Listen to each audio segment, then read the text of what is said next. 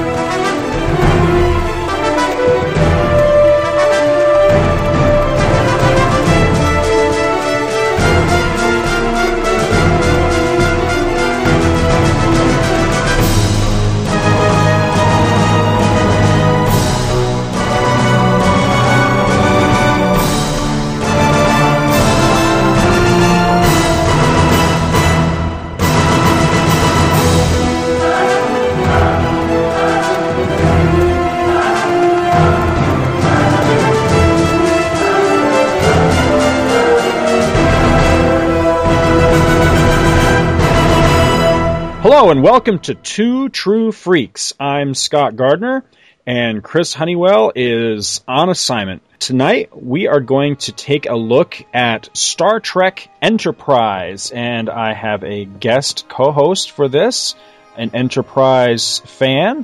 It's Chris Johnson, and we have not seen or heard from Chris in quite a while, so how's it going, man? It's going great, man. Thanks for having me on. Hey, no problem. I've been... Uh, itching to get to this episode for a while, and uh, just had to find a time to uh, to finally make my way through the uh, the rest of the series. I, I kind of got stuck there for a little bit, where uh, I started watching the series and, and got really interested in it and everything, but then uh, just life kind of got in the way for a little while. But I know we had, uh, right after I had seen the episode uh, Similitude, I remember getting in contact with you, and I was like, damn, dude, that was great. We gotta get we gotta get together and talk Enterprise sometime. And so this whole show was really your idea, because I was just wanting to talk about just that one episode, maybe in a in a regular Star Trek episode of Two True Freaks. And I think it was you that had the idea of, hey, I would love to do just a whole episode devoted to, you know, Enterprise as a whole, you know, by itself, which I thought was a great idea. Now that I finally finished the series, uh, I was definitely up for that, because. Uh, I've still got it in my system at the moment. I just, I'm like, oh, no, it's over. So I was totally up for talking about it. Now, were you a fan of the series right from the get-go? Uh, yeah. You know, I, I'm not uh, a hardcore Star Trek fan like you and Chris are. I'm more of a casual fan. Uh-huh. And this was actually the first Star Trek series that I watched, like, from the beginning. Like, I had seen uh, a lot of repeats of Next Generation. I've seen, you know, I saw some Deep Space Nine, some Voyager, some of the original series, but this was the first Star Trek series that I watched, like, from the very first airing of the very first episode up until the end. So you were on it right, right as it premiered, and, and caught it right from the get-go. Yeah. That's cool. Now, what what are your feelings on the other shows, you know, the prior uh, incarnations of Star Trek before seeing this? Um, I like a lot of them. Uh, I haven't seen a whole lot of Deep Space Nine to really form an opinion on that one.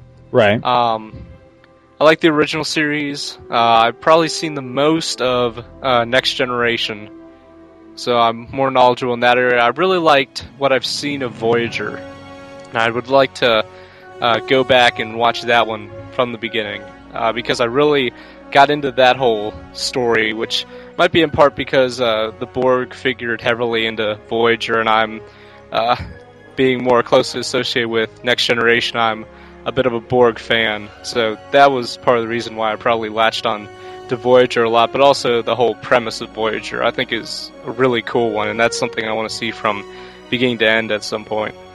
I find uh, a lot of parallels between Voyager and Enterprise, and and one of the nice parallels is that Enterprise, right about the time that it, it really got rolling with, uh, I would say right about midway through season three, and then right through really the rest of the series, Voyager does much the same thing. you know, it, it just starts to get rolling right around, I, I believe it was right toward the tail end of its third season, or thereabouts, and really gets rolling, but then it, it is able to finish its run. You know, it had its full seven years and, and went right. to some really good places and, and some very exciting episodes, whereas Enterprise sadly never got that chance. But uh, yeah, I do find a lot of strong parallels between both of the shows, and uh, I enjoyed uh, Voyager quite a bit, so I would definitely encourage you to, uh, you know, if you have an interest in that, check it out, because uh, those Borg storylines do pay off. There's some really, really good and exciting stuff with that show as well. What uh, what appealed to you uh, about Enterprise? Was it the, the, the characters or the setting, or...? You know, I, I think a, a lot of it is... Um, there's a couple of things. First, I think it's really cool to see, you know, where everything began. You know, like, even beyond, you know, the first series of Star Trek, seeing, like, first meeting the Klingons, the early uh, interactions with the Vulcans, um, just a lot of the first contact with some of the species that become predominant within chron- chronologically the later series of Star Trek, and also all these little hints that they threw in towards future events, you know, going... going back from here and hinting at what might be, and seeing some of the ancestors of certain characters and all of the, you know, history that's, you know, in the series. And also, I think a lot of the characters I liked also. I thought that, for the most part, I enjoyed the cast, and I, you know, liked seeing them. And I thought that they had some really good uh, guest and recurring characters as well. And I also think that... Um, Season three uh, was is probably my favorite season of the series, just because of how connected together everything is and how it forms this one long story arc throughout the season, and, and all of the character development that most of the characters, I think, go through a lot of development through that one season, and that was really cool to see. Absolutely, absolutely. Yeah, we'll we'll talk here in a moment about uh, about season three and, and that interlocking storyline, because that was one of the things that uh, that I really enjoyed most about this. But uh, I wanted to back up for a moment to what you'd said about the the cast, and then also uh, guest stars and guest characters and stuff like that. Um, going just with the with the main cast, uh, let's just kind of run down the list here. Captain Archer, played by Scott Bakula. What, what did you think of him? Uh, I liked him. Uh, I liked uh, seeing him. He, he kind of. It was interesting seeing, you know, rewatching the show, because I did rewatch not all the episodes, but a lot of the major points throughout each season. Uh, seeing him, kind of comparing him to how Kirk was portrayed in the recent Star Trek movie, kind of how uh, Bakula, like early on, got beat up quite a bit. Yeah. But he also managed to really come around. And also just seeing him progress as a captain. Um, like we said, like in season three, which I know we're going to get all into the specifics of season three, but just seeing the decisions that he had to make during that season, you know, with the mission that they had to go on, and seeing him kind of deal with the responsibilities of being the starship captain, you know, out in space on this very first, you know, mission for Earth on the starship was really interesting. To see his development in that. One of the things I did as, as prep for this show tonight was I went back and watched all the extras on each season. You know, at the end of each season, there there would be all the uh, the bonus features, and and uh, most of them had a, a season recap. And it was funny to me to realize how much of the entire series uh, Captain Archer spent with. Like a blood or a bruise or a black eye or something on his right eye, or excuse me, his left eye. So it just cracked me up. So he definitely, I, I think he owed back to the Kirk model. Yeah. But what I liked about him, it, it's hard for me to rank the captains other than Sisko, because Sisko's my absolute least favorite. I just don't, I really can't stand that character. But the other ones, mm-hmm. I find strengths and weaknesses in all of them. And Archer's a tough one for me to place because I really, really like him. But it's tough to pigeonhole him, too, because he's definitely got the Kirk thing going on. Because that, that's the first thing that you see, and the first thing you noticed with him is, you know, the parallels with Kirk. But he also has a lot of the sensibilities of someone like Picard, you know, to where, yeah, he, you know, he's uh, able to hold his own and he can get into the good two-fisted fights and all that, but at the same rate, he had a, a, a certain sensibility about him, too, that that wasn't always his first choice or his first response. Right. He and, had a lot of decisions that he had to mull over right. throughout the show, that he had to decide if what he was doing was right or wrong in certain situations. Right. Yeah, I, re- I liked that. I liked that we saw him really struggle, not only to make some of the decisions, but then a lot of times we saw him struggle with the consequence consequences of tough decisions that he had to make. And I liked that because that was, you know, as much as I love Captain Kirk and he's one of my childhood heroes, that was one of the things that I think is lacking from Captain Kirk's character is that he would make decisions sometimes that I can imagine as in my mind must have had terrible consequences. Yet we never really saw him struggle or, or really have to uh, to deal with those consequences other than, you know, he might have to refight a bad guy like Khan or something right. like that, but not struggle with like the moral dilemma type of th- thing. And uh, I, I guess that could be said to be a, a, a real strength of Kirk's, but at the same rate, it, it, it never really allows you to, to see a side of his personality either. That's that's sort of a, a side of him that's closed off, that was wide open with Archer. You know, that we that we saw yeah. the, the the man underneath struggle. Something else I, I thought of him, you were talking about him getting beaten up, is how he got captured a lot and just the attitude he had whenever he got captured, just the swagger he'd have. And he'd be, like, joking with one of his captors, and they'd beat him up, and he'd just keep on messing with him. Just, that's one of my favorite bits with Archer whenever he got captured, was just how he just kind of took it in stride, and even though he might get beat up, he was still just, like, taunting his captors. Now, I've got a list of the, the main cast here in no particular order. It was just where I pulled them off of some website, uh, just, to, just to have a list of them and the uh, people that played them. So the next one um, on my list is actually on kind of the complete other end of the spectrum for me personally, would be uh, Doctor Phlox, as played mm-hmm. by John Billingsley. Now, I like John Billingsley. I think he's a fine actor, and this is no uh, slight against him at all, but I just didn't like the character of Phlox. I don't know what oh, it really? was. Yeah, I, I really I, I don't know why. I just never really warmed to, to the character at all, other than, uh, you know, there were moments... You know, of course, with, with every character, even even the worst of characters, have their one moment. Can have their moment, yeah, yeah.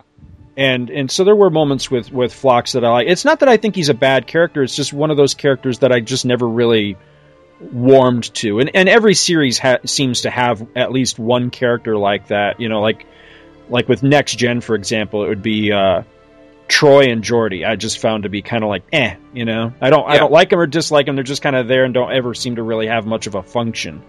And that was Phlox for me, and to a certain degree. But uh, I mean, what did, what did you think of him? Oh, I, he's one of my favorites, actually. Um, I just kind of liked his kind of. He had a very optimistic sense about him, and also, I guess I kind of liked also John Billingsley, Billingsley's inflection. When he was speaking, I, I just kind of like that. I can understand how that might be a little bit annoying, but I thought that he just kind of added a little bit of fun to the to the show, because I think that Enterprise could get very, very dark yes. at times, and I think that he added a sort of lightness to the show, like with his little creatures that he'd just be randomly feeding one of them, um, and I, I think that he also got uh, a couple of really nice moments, like we were talking about. Like, um, there's that one early in uh, season one, that one episode where we basically just spend the entire episode with him and from his point of view.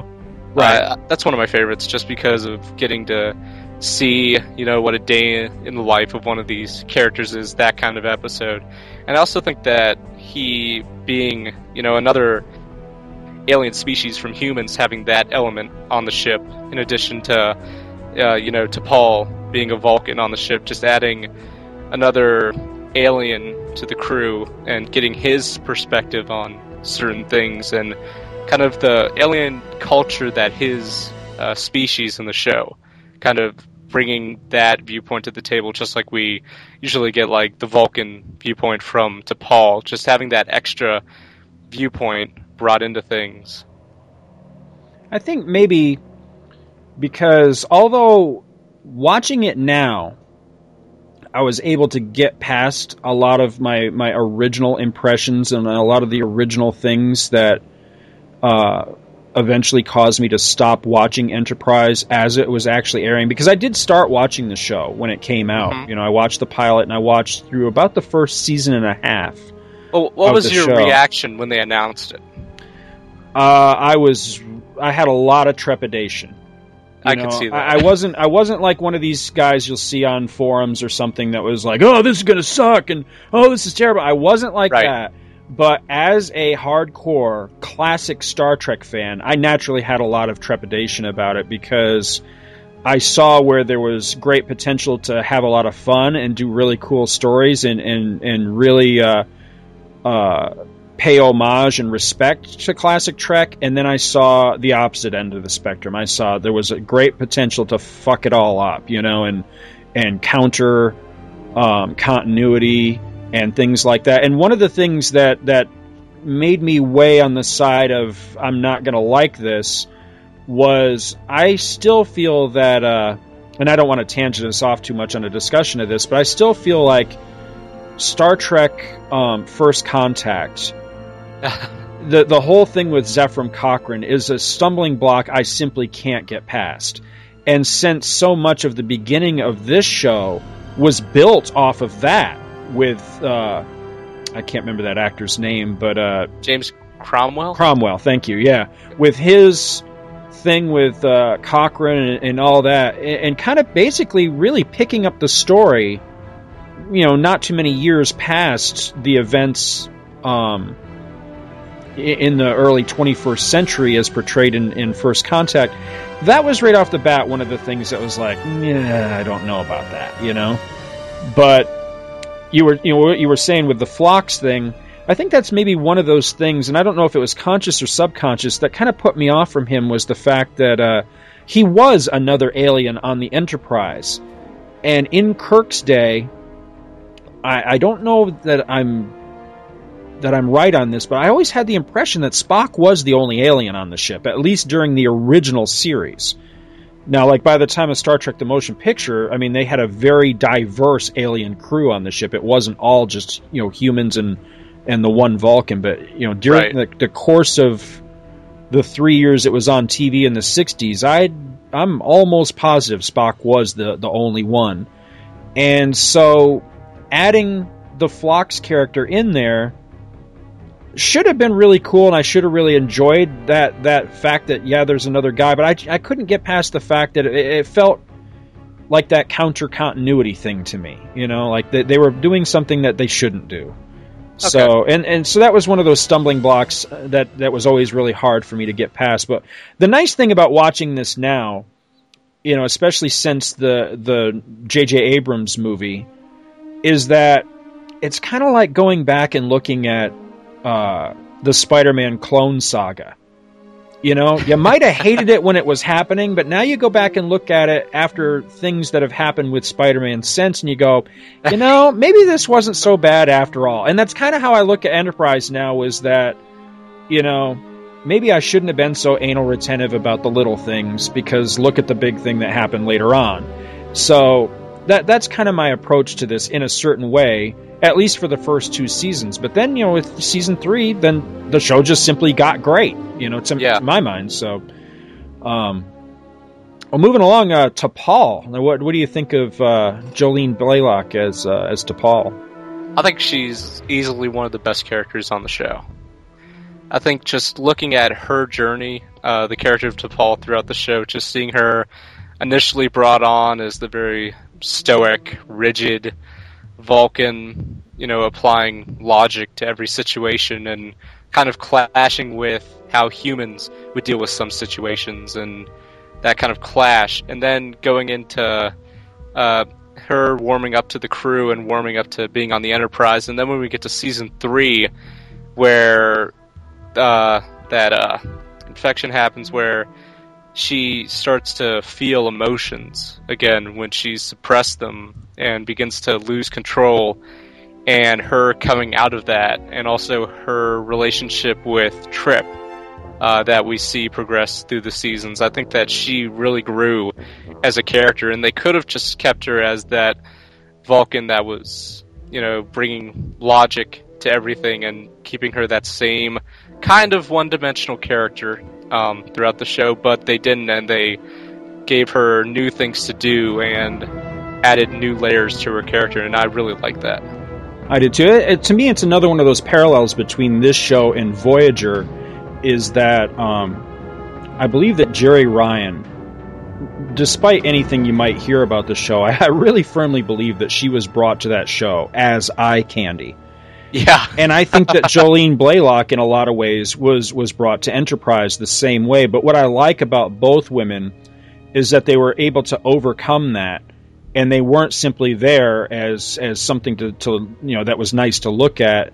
They were legitimate characters. You know, they were they were fine yeah. actresses, and they really brought something to the series other than just T N A. I think that's great, because for one thing, Jolene Blalock, to me, I mean, she, she's got a fine body and all, but I'm not terribly attracted to her, so she failed. She would have failed if she was simply just eye candy, but the fact that she could act and, and bring a sensibility to that character and make that character somebody that you really liked and really cared about was a real plus for the show. Uh, she, she definitely uh, yeah. paralleled uh, Seven of Nine to me in, in that respect.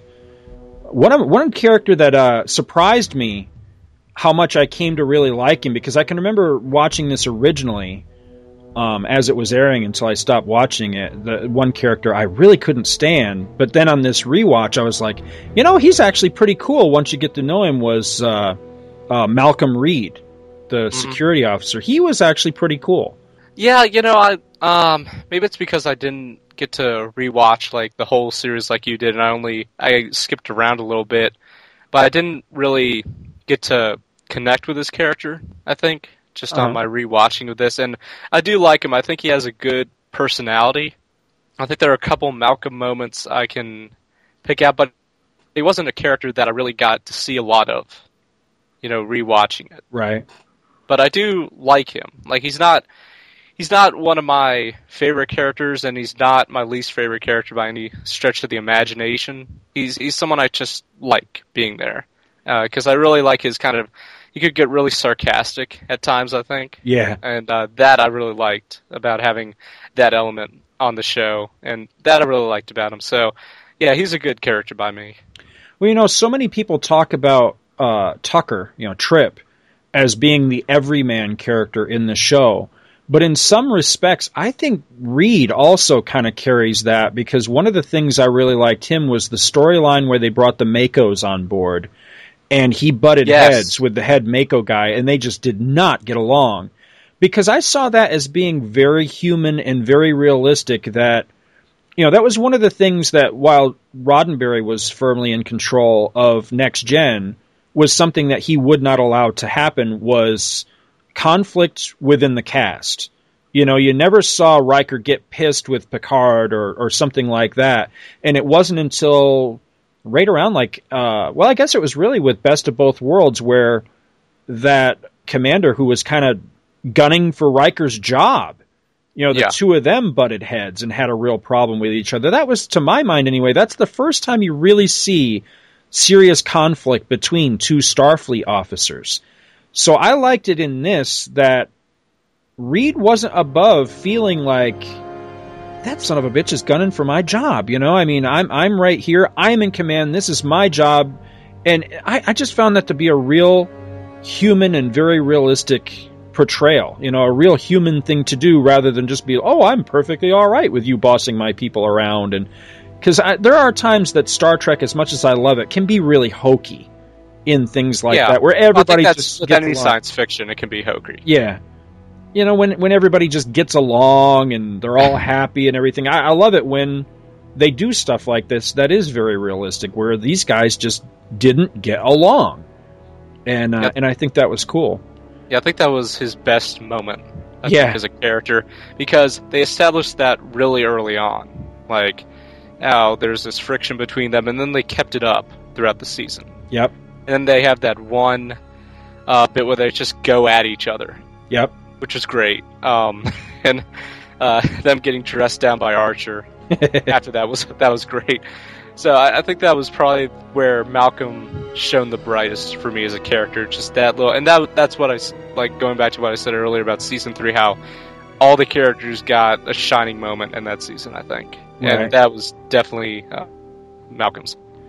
You, you know, you're right about that. That that's another thing that I, I guess I hadn't really thought about too much, but you're absolutely right. Is that uh, I think this is one of the better Star Trek series as far as like all of the characters really shining and everybody seems to get their moment. You don't see that on, on all of the Star Treks. Some do it better than others, and I think this one does it very well with everybody, you know, all seven of the of the core cast getting their time in the in the sun. I, I like that as well. We got uh, Travis Mayweather as played by Anthony Montgomery, and I really liked his character. Because to me, I saw him as like almost like the Wesley Crusher that works, you know? Yes, very much so. Yeah. Yes. Because he brings that, that, you know, he's the kid of the crew. He's got the, the bright-eyed enthusiasm and, and the uh, positivity and all that, but he's never annoying about it. He's actually everything Wesley should have been. You know, he he's the guy mm-hmm. that, that's positive, and and you like him. You know, he's just a, a good, friendly, upbeat character most all the time. I, I thought that was really cool. He's a nice contrast to Archer, who's, you know, been in Starfleet for a while and, you know, is, has experience, gone through, like, the experience. You know, he's he's still, you know, captaining the starship for the first time, but he's been there, you know? But Mayweather is, like, this very new to the whole uh, Starfleet experience type of character. And that's a nice contrast to, in terms of experience between the two, and seeing that. I liked his backstory. I liked the fact that he was, uh, what did they call it, a, a boomer, I think they called it? Yeah, I think so. Um, you know, he was uh, a, a child of spaceships. You know, he had been born on a spaceship, you know, considered a spaceship his home, because his parents were, what were they? They were like space truckers or something. Something like that. Yeah. And I liked that, that he, you know, this, he was one of those kids at a time in human spaceflight history where that was still a relatively novel concept, a, a, still a relatively new idea. Kids that had actually been born on, you know, on a starship or on a spaceship out in space plying the space lanes. I, I just, I liked that, because I'm, I'm a real sucker for like the like Apollo, you know, like early space flight history, like Gemini and mm-hmm. Apollo and stuff like that. And that's one of the strengths of this show. That's one of the, the ways this show really spoke to me, is that they were really cashing in on that feeling. You know, people that remembered the, the early days of, of you know, um, the American space program and all that. And I really caught that vibe, that, you know, that that's what they were going for with it. It's one of the reasons I give the opening credits of the show such a, a wide pass that other people don't. Other people really, really hate yeah. that opening. And while I can see I, how people hate it. Yeah, I, oh, I, I definitely can. I, I, I still think it should be scored rather than, than have that that song in there. But even, you know, going past the, the song, just the visuals. You know, they're they're showing yeah. you Chuck Yeager and uh, uh, Al Shepard, you know, Al Shepard, guys like that, you know, the early days of space flight and the Wright brothers and, uh, you know, the Mars lander and stuff like that. So right from the pilot, that was one of the things I latched onto and thought, okay, I, I see where you're going with this, and, and thought that was really cool. And, and we'll go we'll go back to that, because there's I have feelings about that, too. I feel like very quickly that was almost abandoned, you know. And it was like they, they had to constantly be reminded, oh, yeah, we're we're supposed to be doing this. But uh, let's see, let's round out the crew here. We got uh, probably my least favorite character of, of this cast was uh, Hoshi. Yeah, which I think is sad, because uh, I don't think she got a lot to do, really. Yeah, yeah. I, I, I can't really put my finger on it, because, again, it's not that I think that Linda Park is like, you know, some horrible actress, or she's right. like, hideous to look at her. And I, you know, rather the opposite. I think she's a fine-looking woman. I think she's a good actress. It's just the character just never really did a whole lot for me. There were some episodes that really worked, but uh, the end of season three, I think. Yeah. When uh, she gets captured by the Xindi. That yeah. was probably the best moment she had, I think. Yeah, you're right. Yeah. I can't... Uh, I forgot to put it on my list. I, I made a list that we'll, we'll probably get to eventually of... Uh, favorite and least favorite episodes. I can't remember the name of the episode, but there was one that was pretty much a Hoshi episode where she was kind of wigging out. She was like passing through objects and stuff. And I think I'm like Vanishing Point. That could be it, yeah. Didn't care for that one because it, it felt like a rehash of something we'd seen before in Star Trek. And mm-hmm. I thought that one was a really weak episode. But going from Hoshi... Probably my very favorite character on the whole show was uh, was Tucker. Uh, Trip. Yep. I'm I, right there with you. Yeah, he's great, man. And I think really mo- most of it I think is really owed to uh, Connor Trinneer that played him. He, I just like him. I think he's a good... Oh, yeah. He, he's funny. He is. Just his whole... He, he's kind of like a space cowboy. I think just his whole attitude coupled with his accent.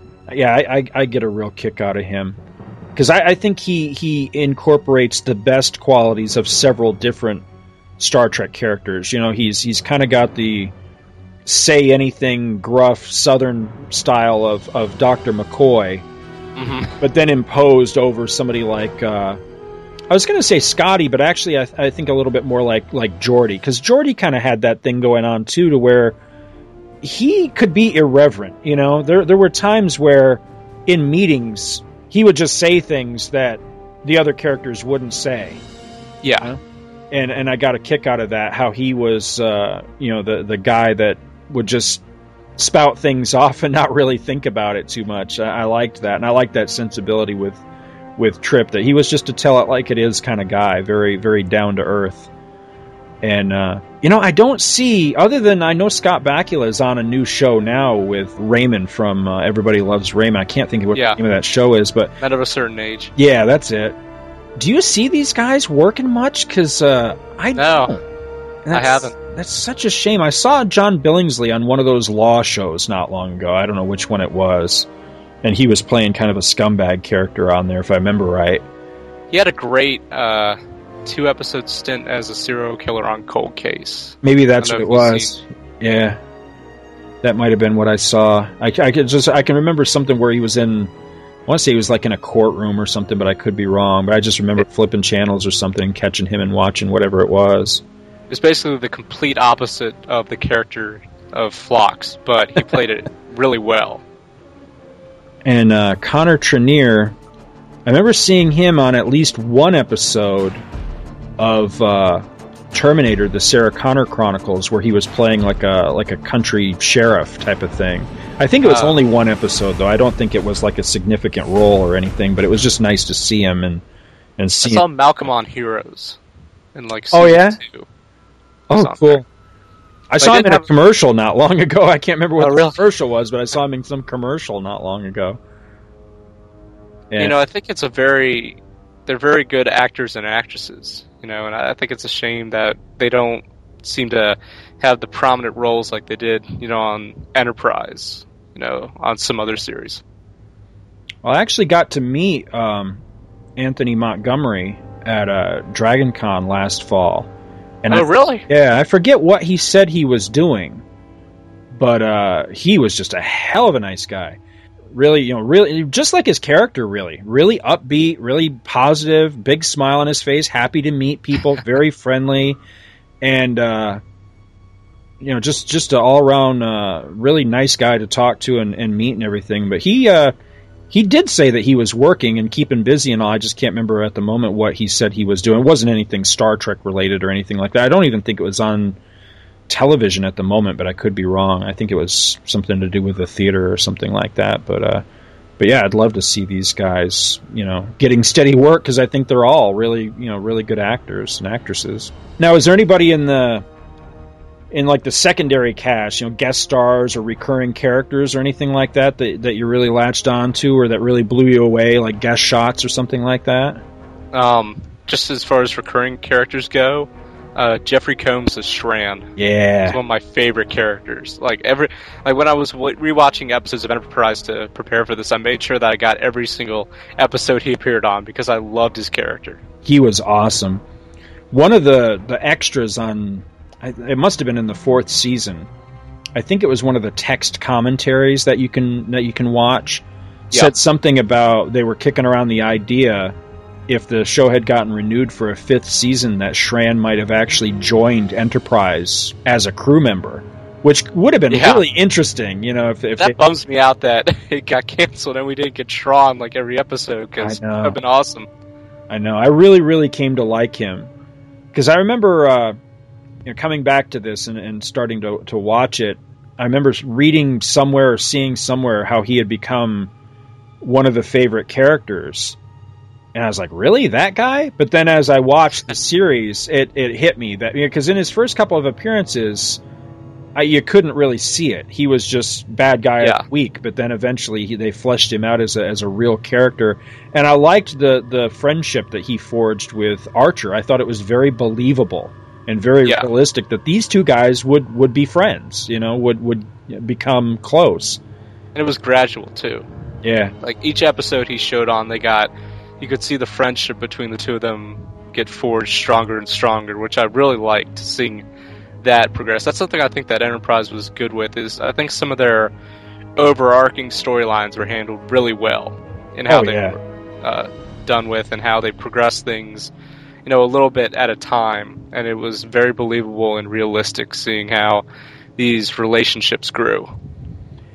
It was nice with, uh, with Shran also, is that, you know, much like my feelings with, like, Phlox and John Billingsley, I remember watching Jeffrey Combs as Wayoon and Brunt on D S nine and going, wow, I really like this actor. He's really good, but God, I hate this character that he's playing.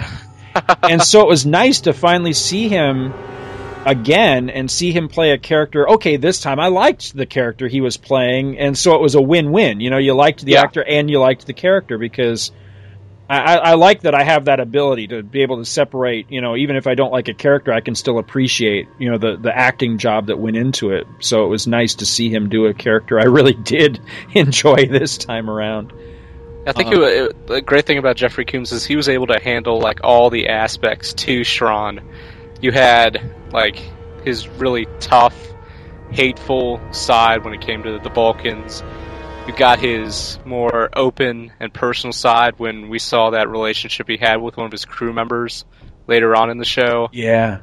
And just, um, and uh, also with Archer, how he and Archer, well, okay, now we're square. Okay, now I owe you something. Okay, now you owe me. Just that whole back and forth, that's one of my favorite recurring bits, is just how they each keep owing the other and they become square, and then, you know, the other one owes the other a favor. Just, just I, I just love his character just because of how complex he was, even though he was a guest star.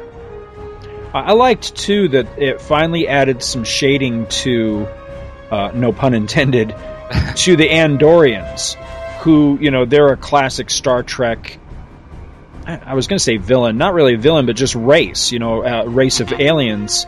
The the one time that we really saw the most of them was in uh, in a classic episode where they were kind of the alien, or excuse me, the villain. Um, but it was nice to see uh, that fleshed out, you know, and we got to learn, you know, every every race in Star Trek is is stereotyped to a certain degree. You know, the Klingons are the aggressive, warlike guys. You know, the Vulcans right. are the logical people. You know, the the Tellarites are the pig guys. And it was nice to learn what the stereotype was for the Andorians. You know, that they were the the warlike people that came from the ice planet and all that. And so that was really cool to to to get that filled in and learn so much about them, because I really liked the the story where they actually went back to Andoria. And they were looking for, like, the telepaths people or whatever. And, and that was just really cool. It, it really added in a whole dimension to that race that, at, at least for me, was something new. It was a whole other side to them that I'd never known of. And I think we got that with, with you know, a few of the other races. But it was particularly interesting with the Andorians because I just always had a, a fondness for them. Anyway, they just look cool, you know? With yeah, the, they do. With the antenna and all that, I think that they're just a really interesting uh, species. So it was cool to see one as a regular recurring character. Other than just guest shots, the only other recurring character that I really warmed to was, and I'm not, sh- I, I don't know the actor's name that played him, but the character of Degra. Oh, yeah. I liked him a lot. And what yeah. was cool was I liked that, you know, he starts as a villain, and he's like the guy, you know, he's, he's right. like the big guy that they're going after. But by the end of that character, he was like one of their staunchest allies. And yeah, I thought that that was really good. He sees their points of view yeah. in that whole Xindi complex. That was a really nice turn. It was. And I really liked him. And, uh, and I really felt for what happened to him, because I had a nasty feeling. Oh, yeah. When that whole story started to play out, and the Xindi started to, to have to choose sides among yeah. their own people. I just had the worst feeling. Oh, man, that, something's something's going to happen to this guy. It, it, he's not long for this world, and sure enough. And I, I felt so bad when it happened. I was like, no, I liked that character. I yeah, really didn't he, want to see something bad happen to him. Just the way that he went from a villain to an ally, that just really went a long way to making his death feel important when he finally died. Yeah. Yeah, it, it was sad. I, I would have rather have seen him stick around or or something like that. But it, I guess it, it, it works toward the type of story that they were telling. You know, he, he was working to redeem himself and, and that sort of... I liked that aspect, that he wasn't just the evil scientist, you know, who's, you know, rubbing his hands together and laughing gleefully as worlds are destroyed, that he had come to realize that his invention was being used to do a horrible, terrible thing, and I, I liked that a lot. Um, Another recurring character, um, the one Vulcan ambassador. I cannot remember. Oh, Soval? Yes, Soval. Yeah. Yeah, that guy was such a bastard. But a lot like Degra, though, by the end of the series, you'd kind of come to like him. Or at least I did. I came to kind of respect him by the end of the show. Yeah. Uh, I think he, because very early on, it was like the message of the show was that Vulcans are dicks. Yep. Just like the whole thing. And also just the relations between Archer. He, he was constantly butting heads with the, you know, Vulcan command. And especially uh, Soval. But... also, like all the uh, like a lot of the other characters, we got to see their relationship grow. But it's kind of like Shran, where they got a grudging respect between the two of them as the series went on. You know, although I'm sure that Soval would be able to to take care of himself and all that. Tell me that you didn't want to see Archer take a swing at him just one time. In, yeah. in the early days, because that would have been refreshing. Because yeah, he, he certainly deserved it on a couple of occasions. Because I think it was the very first episode, wasn't it, where he said something yeah. about uh, Soval calls him out and says something about his lack of control or something. He goes, "Oh, really?" He goes, "You don't know how how, how hard I'm holding myself back from yes. knocking you on your ass right now," or something to that effect. And I just, I was like, "Yeah, that's great, man." I think his biggest moment of bastarditude was um, after the Xindi conflict, when he was giving him a bunch of crap about uh, that one Vulcan uh, ship that they didn't save, after Archer had just saved the entire planet Earth, and here he is giving him a bunch of crap and trying to get a rise out of him. Yeah, yeah, that was great, because it was tension-filled, because you yeah. could see the look on Archer's face that he was growing more and more, you know, upset with the with the direction of that inquiry. And you could see the wheels turning in his head going, wait a minute, did I not just save the whole frickin' planet? Yeah, exactly. And, and they're going to give me shit about this decision that was really hard for me to make, you know, this, this terrible sacrifice. And yeah, that was awesome. I, I really, really liked that. But that was also the beginning of of him and Soval kind of smoothing things out, because I think it, it was that in that same episode at the end, where he says something to Soval, and that's where Soval finally, his facade breaks, and he tells him, you know, on the contrary, you know, I really respect you, yeah, and, and all that. And I, I liked that moment. I thought that was nice that uh, it was probably, in the world of Star Trek, it was probably a little unrealistic, because Vulcans are typically played as, you know, they're not just emotionless, but a lot of times they seem a little bit oblivious or, or unsympathetic to the emotions of people that that do wear their emotions on their sleeve. So it's probably a little unrealistic right. for him to apologize or extend, you know, the, the olive branch of friendship. But at the same rate, realistic or not, I really liked that moment, and I felt it was needed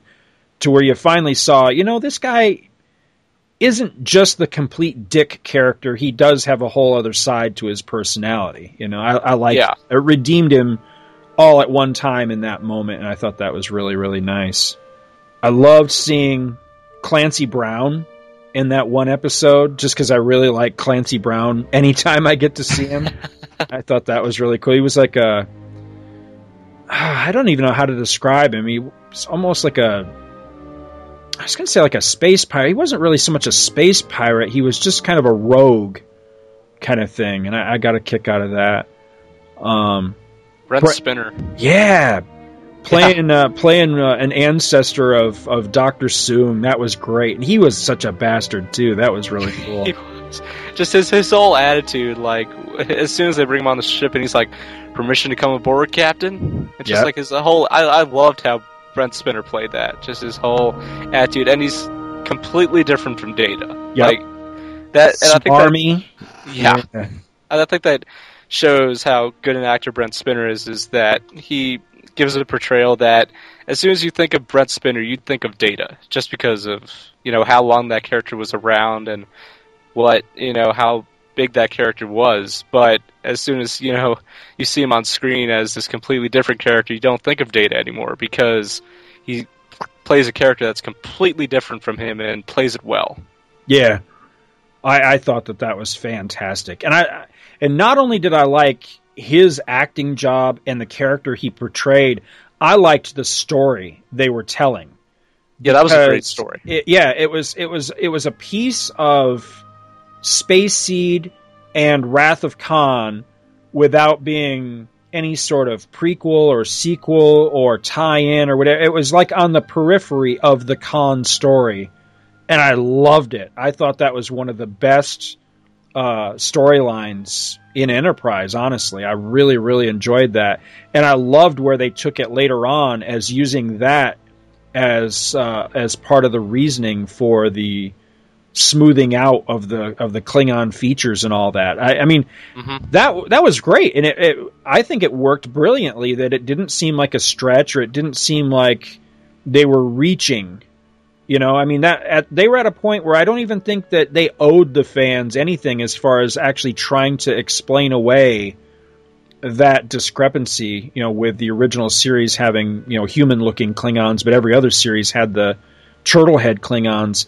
Yeah. I think we'd all kind of come to accept the D S nine explanation, which was, you know, when Worf just kind of joked that, oh, we don't, we talk, don't talk about, about it. it. I loved that, and I was perfectly content with that explanation, but they went the extra mile and not only gave us one, but I think they gave us an awesome one. I really liked it. I thought it was a brilliant stroke.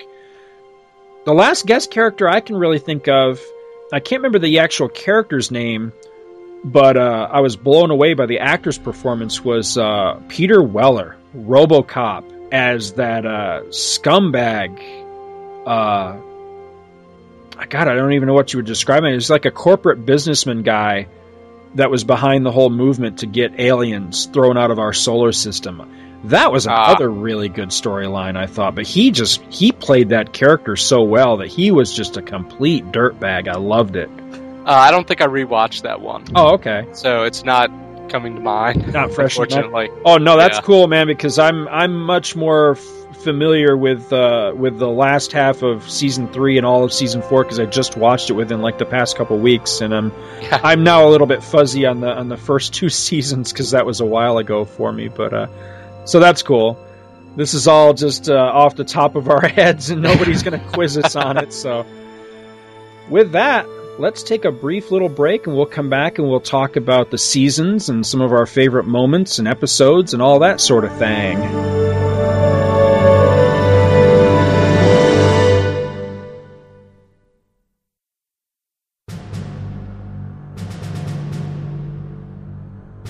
No Line Radio presents...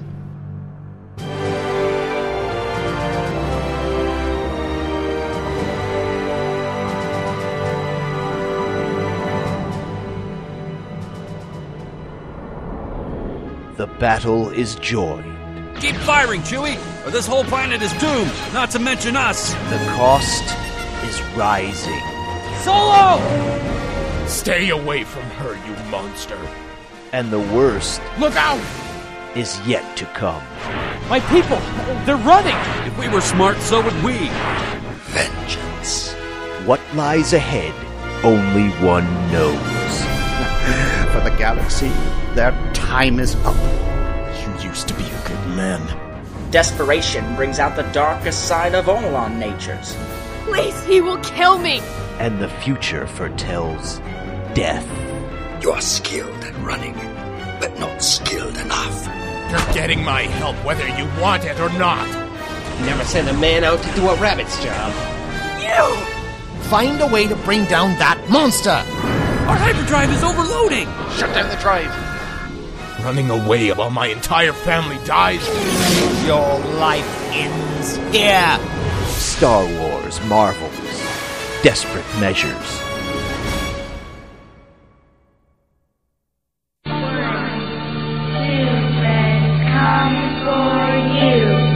One of the defining moments of Better in the Dark was episode twelve, What Made Haddonfield Great, when Tom D J reviewed and discussed all eight of the Halloween films at the time. It was the longest episode at that moment, and also was an experience that broke him utterly. Now, in May of two thousand ten, it's Derek's turn. Say what now? You think you've got what it takes? This May, Derek Ferguson tackles the entire Nightmare on Elm Street series. Yes, even the one with Roseanne Barr. That's right, folks. For your enjoyment, your edification, and your eternal gratitude, I am going to take the plunge, and I am going to attempt to encapsulate the entire history of Nightmare on Elm Street, the series that gave us Freddy Krueger. Krueger! That knife-wielding maniac who turned from a rabid, hideous child killer into a chuckling, sadistic anti-hero that we all grew to love and admire. That's right, I'm going to do it. All eight Nightmare on Elm Street movies leading up to the remake that's going to be coming out with Jackie Earle Haley as the new Freddy Krueger. Better in the Dark. What made Springfield famous? Coming soon from earth two dot net and bitd site dot com. Every town has an Elm Street. Godzilla, king of the monsters. Fantastic beyond comprehension. Gripping beyond compare. Astounding beyond belief. The mightiest monster of them all. See Godzilla, king of the monsters. Well, it's big and terrible. More frightening than I ever thought possible.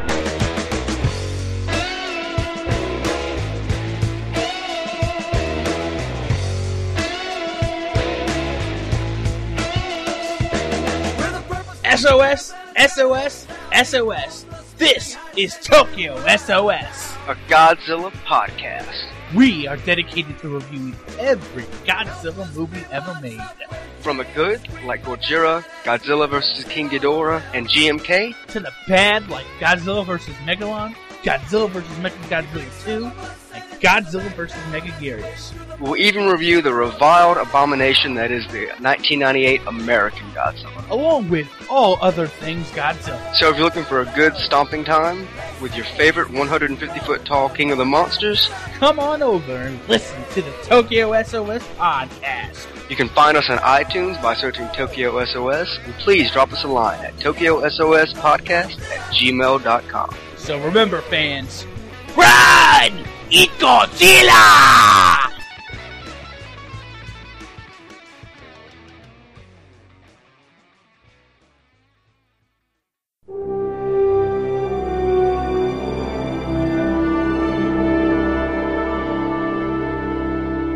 Okay, welcome back to our Enterprise special, and uh, we're just going to kind of talk generally Enterprise, and kind of generally season by season, thoughts, impressions, that sort of thing. So, uh, starting right off season one, what did you think? Uh, I think the first two seasons are a bit hidden. I think they were kind of finding their footing, and I think they were... Uh, one of the things I do like about the early seasons is the whole idea of this uh, temporal Cold War that mm-hmm. they established. Uh, I thought that was a really cool idea because I'm a sucker for time travel and just the idea of a Cold War in time. I thought was great. Yeah. And seeing that. And I think that it's kind of like a normal season with season one and two. I think you've got your good episodes, you've got your bad episodes, you've got kind of your middle-of-the-road episodes. Uh, I, I think it, season three and four, by contrast, I think there's a lot more depth to those two than the early seasons. Absolutely. Absolutely. That, that's pretty much what I have in my notes as well, because uh, watching the show as it was airing, I, I left... I was thinking it was actually mid-season season two, but I think it was actually pretty early season two, because I think the only thing that kept me coming back for the second season was that the first season ended on a cliffhanger. And it was actually a pretty, yeah. pretty awesome cliffhanger, because it involved oh, yeah. you know, the, the, the Cold War you were talking about, and it left, um, I almost said Riker, Archer rather, stranded in uh, the far, far distance... post some horrible disaster future, stranded there with uh, with Daniels. And I really liked that, and I wanted to see how it played out.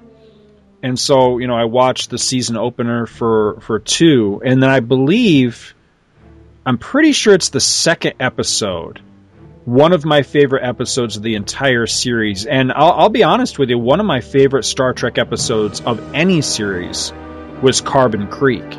Yeah, I loved that episode and, and just thought it was fantastic.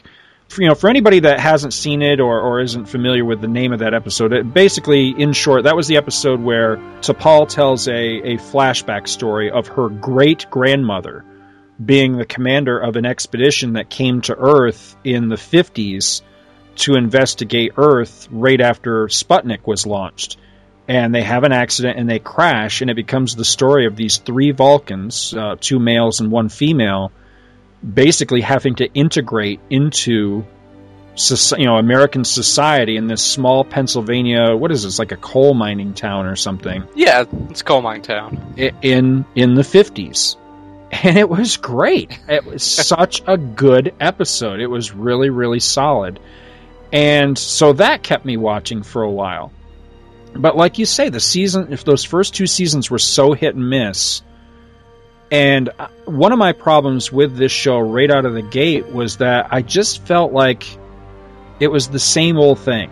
There's yeah. so many episodes in this that if you had been watching, because somebody pointed out in one of the D V Ds that, you know, granted some of the shows ran concurrently, you know, like uh, there were seasons of, of, Enter, uh, excuse me, of Next Gen that were happening at the same time D S nine was on, and then vice versa. There were seasons of Voyager that were happening while D S nine was still on the air. But still, if you if you break those shows all down to how many seasons they ran, by the time we got to Enterprise, they were in like their twenty-something season. So they'd been running a long time.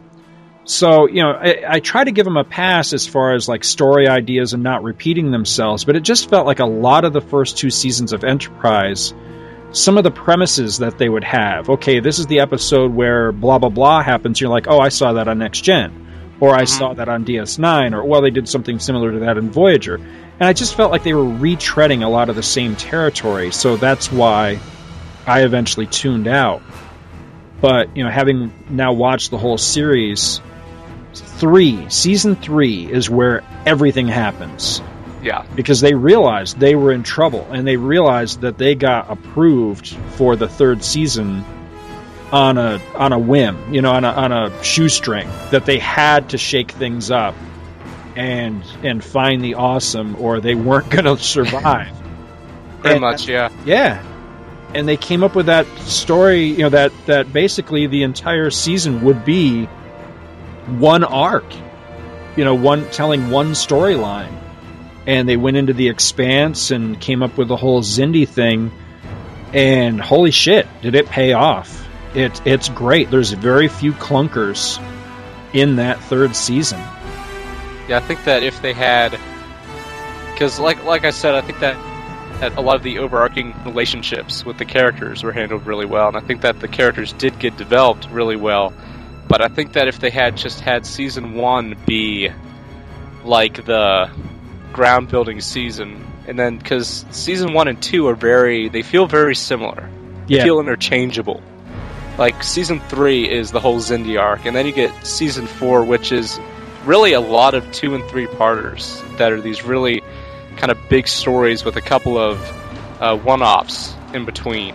And I think that if they had, like, maybe if they had brought, like, the temporal Cold War to the forefront in season two, and, like, maybe not have had, like, a season-long arc like season three, but at least had that be more recurring, you know, throughout it, like something to make season two cohesive, because, you know, season, like, we like we all have uh I know that we'll we'll probably have I do have some episodes I really like out of season one and two, but I think that when we get to season three, a lot that we'll talk about that we liked, but season one and two just kind of feel, you know, by the numbers.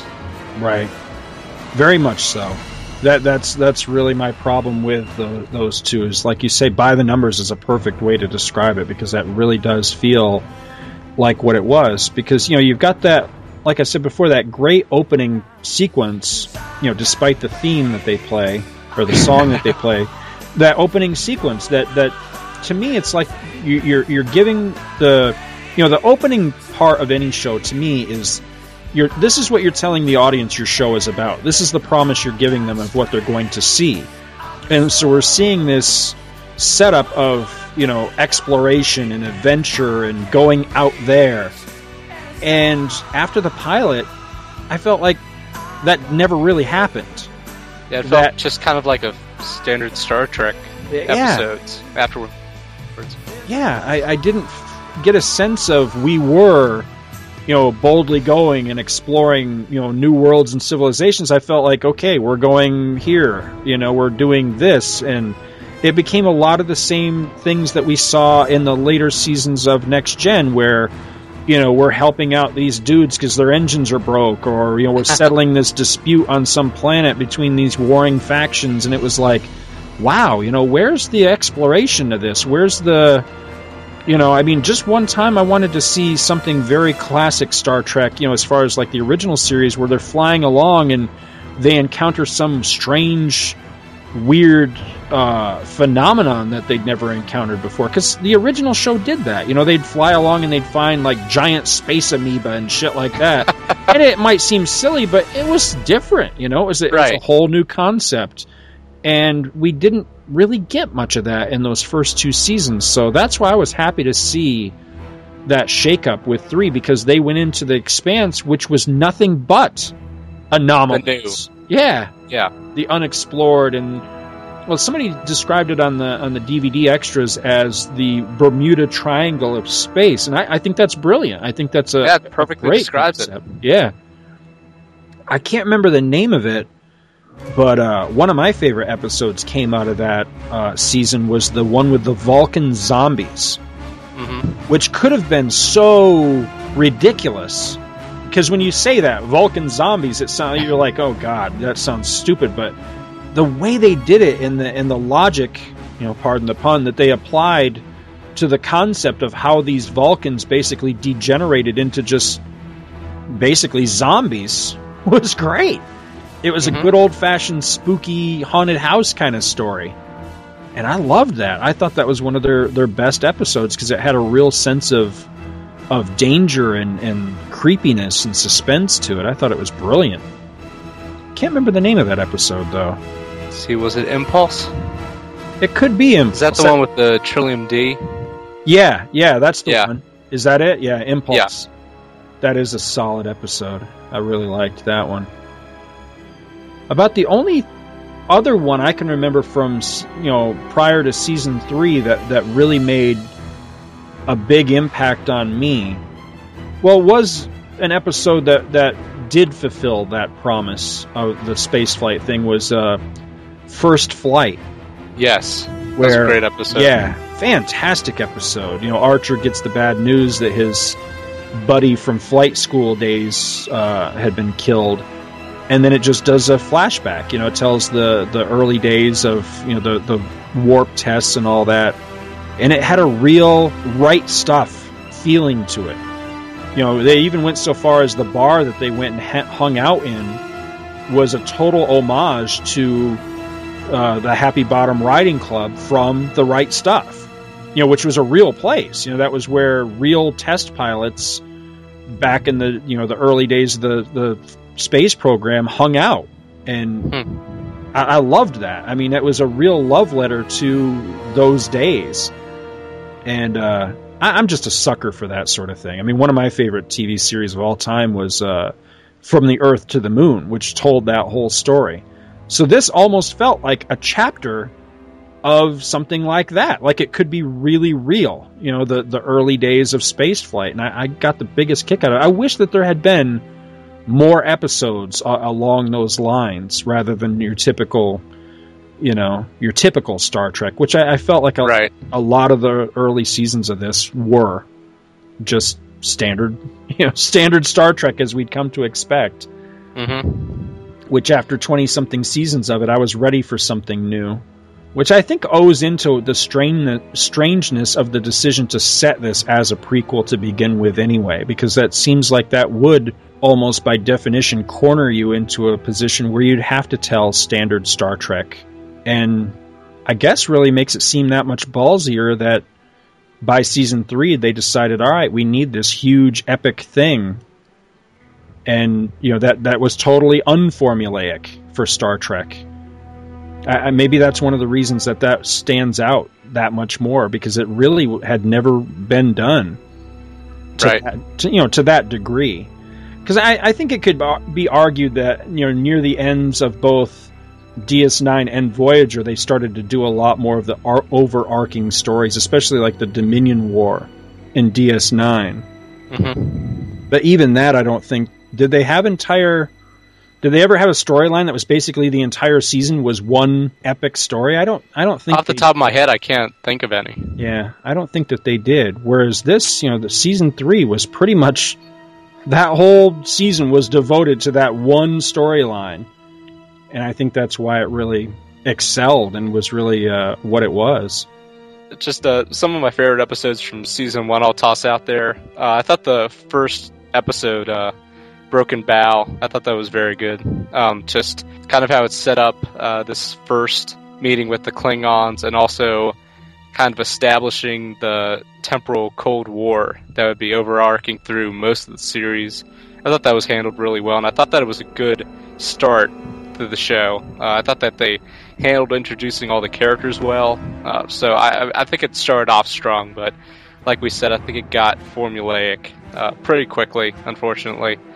The Andorian Incident and Shadows of Pajem, yeah, uh, which are where we see Shran for the first time, and it centers around this Vulcan monastery that uh, Shran and his uh, men are investigating because they think it's a listening post that the Vulcans are observing the Andorians, and it turns out in the end of the Andorian Incident that's true, and then we find out in uh, Shadows of Pajem Uh, that the monastery was actually uh, destroyed, and they kind of uh, take uh, T'Pol to task for allowing that to happen. And it was that it was nice that that early on they were kind of having continuity in there. That they, you know, there's a pretty, you know, five or six episodes between the two, but still that they came back to that.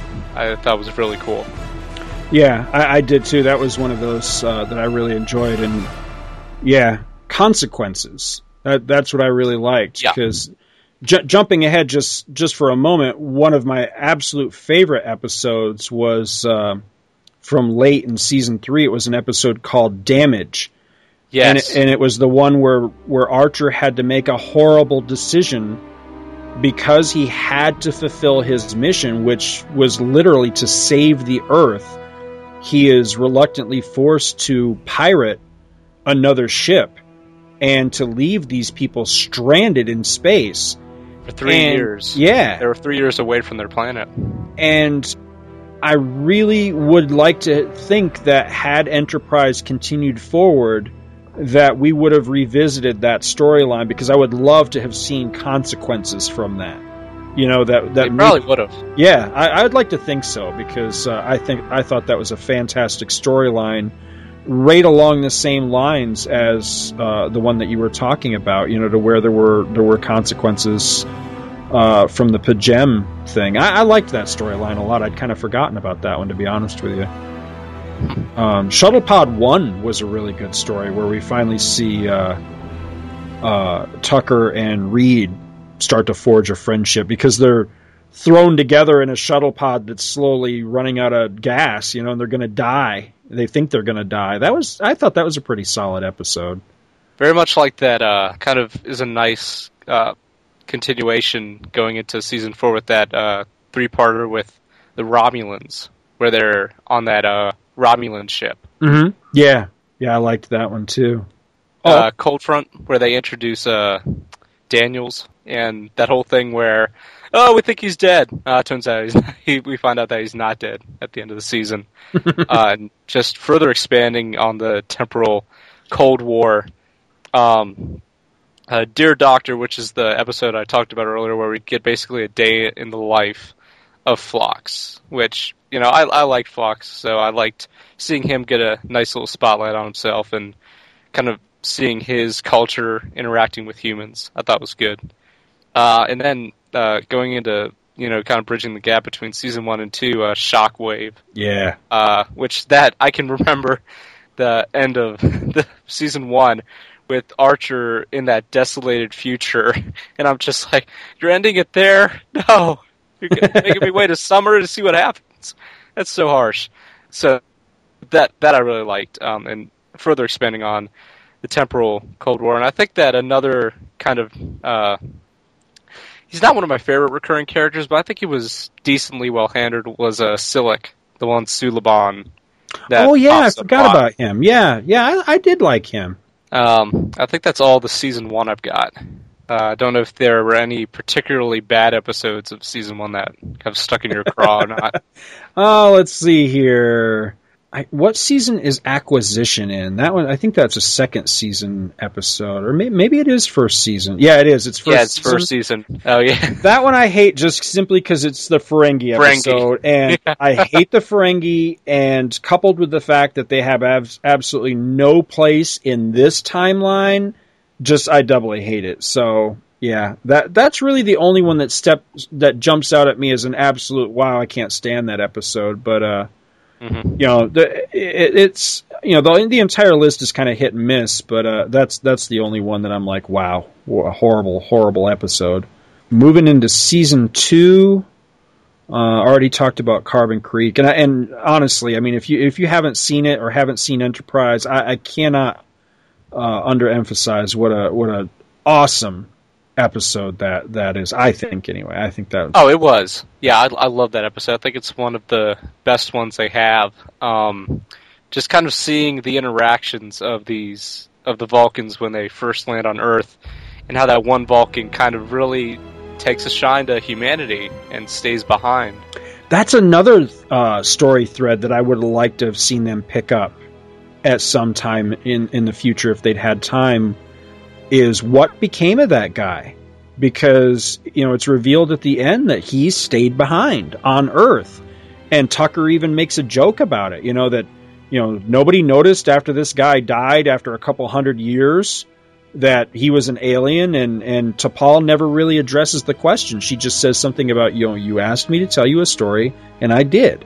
And yeah. So she never really answers him at all, which really leaves that open to some great stories, you know, some, some great possibilities on where that whole thing could have gone. And I would have loved to have seen them go back to that and re-examine that at some point. I think that could have been interesting. I also think that's one of the funniest episodes, just like when the oh, deer yeah. shows up and they're talking about the deer.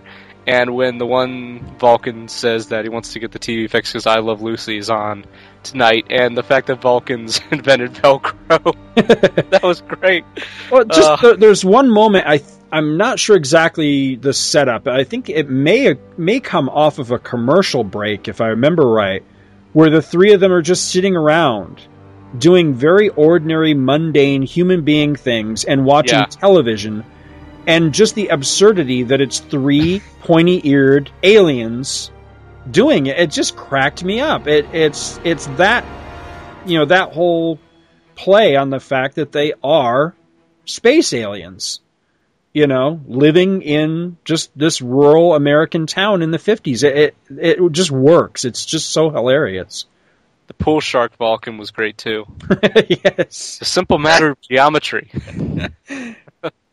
Oh, the one guy, uh, he was complaining about having to go over and fix that woman's sink, and the, the main reason he didn't like it was uh, her her son kept calling him Mo. Yes, because he had a, a Mo Howard haircut. It was great. Yeah. Uh, now, I'm going to be a complete hypocrite, and I just bashed um, Acquisition as the as the Ferengi episode and being the primary reason I didn't like it. However, I really liked Regeneration. Yes. The Borg episode, which honestly has no place in Enterprise either, but they made it work because it was a, a sequel of sorts to First Contact, where they revealed that some of the uh, some of the blowed up Borg ship from uh, from the beginning of First Contact, when they first come back in time and it's firing on uh, on Montana, and the Enterprise, you know, the uh, future Enterprise destroys it. Some of that Borg ship actually crashed on Earth, and some of the Borg uh, I was going to say survived. They didn't so much survive, but they were like uh, frozen, frozen in the Arctic Arctic or Antarctic, I can't remember, wastes, and they're found, and when they're thawed out, they come back to life and start to assimilate it all over again. I liked that. I thought that was a clever way to bring the Borg into this time period where they honestly had no proper place. Yeah. I, I thought it worked very well. Because they, they would have been very out of place, but just the fact that they, you know, drew on established continuity and were able to make it fit. And I think that kind of like with the Vulcan Zombies episode, I thought that was, there was this was kind of like a horror episode for uh, this season. Just how they kind of just wake up out of the snow and start assimilating people. Mm-hmm. Just that whole, that was very cool. And I, I, I kind of like the... when Phlox got hit by one of them, and just him, you know, working to figure out some way to stave it off, and just just them experiencing, you know, the the Borg firsthand, and how it kind of leaves it like open-ended, yeah, like, for the future of when, you know, they become prominent in the Next Generation era. Yeah, I liked that. I, I liked that they tied it all back in. I understand that they took a lot of crap for that episode. But honestly, I, I, I think it was a solid episode. I worked. I think it worked very well uh, within the time frame, and, and with really trying hard to tell us a good Borg episode, but being mindful of the fact of, you know, they they couldn't uh, fudge the fi- the timeline either. I, I thought they did a, a very good job with a tough balancing act. Definitely. Really, my my biggest criticism, honestly, for season two. Beyond, you know, what we've already said about there being just a lot of uh, substandard or a lot of just kind of retreading the same territory episodes, was that season two doesn't have a cliffhanger. And I was disappointed by that because I thought that they had learned by now with Star Trek that you really need to have epic cliffhangers, because that was one of the things that, that Next Gen did so well, was they had epic cliffhangers that, that kept you, you know... just you couldn't wait till the new season started to see how things were going to be resolved. And I think they missed a, a golden opportunity at the end of season two to leave us all in suspense. I mean, we, we, we get that nice shot of Enterprise finally flying into the Expanse, which, you know, we've had all this build up of how dangerous it is, and, you know, how, you know, how they might not survive and they may be lost in space and all that. But still, I, I think they needed more punch. I think something big needed to happen to, to make you go, holy shit, you know? And you just had to tune in next te- season. And I, I'll go so far as to to speculate. I wonder if that had something to do with, you know, their increasing problems with ratings, is that they, they didn't do that. Because they might not, like, have another season. That could be an ex- explanation. Yeah, that's a, that's a good point. But still, I mean, if, if they speculated then that they might that that might be it, that they might not have another season beyond, then wouldn't they do more of an effort to kind of wrap things up? Or I, I don't know. I, yeah, I, yeah. Well, I think that the beginning had the beginning had enough kick for me, so I wasn't like uh, going like screaming for a cliffhanger, because I thought that the the beginning of the episode had enough kick to carry it. Mm-hmm. So. That's just me. Yeah. But I can see that. No, I, I thought it was a solid episode, and I, and I like the way the, the episode ended, but uh, I, I remember watching it and just feeling like, well, I wish, you know, I wish that had ended, you know, more on a, on a keeping you on the edge of your seat, so you can't, you know, because I think those really are the best season enders, is where, you know, you're going to spend the, the summer or the break or whatever pondering, you know, how the heck are they going to get out of this? You know, how are they going to unborgify Captain Picard? Or yeah, best of know. both worlds is like the first thing you think of when you yeah. think of a Star Trek cliffhanger. Yeah, exactly. I, I think everything, everything they've ever done since for great season cliffhangers, you know, season ending cliffhangers, I think they all owe back to Best of Both Worlds. I think they've all used that as a model of how can we top it, or how can we duplicate, you know, how can we capture that lightning in a bottle again? And I think they've done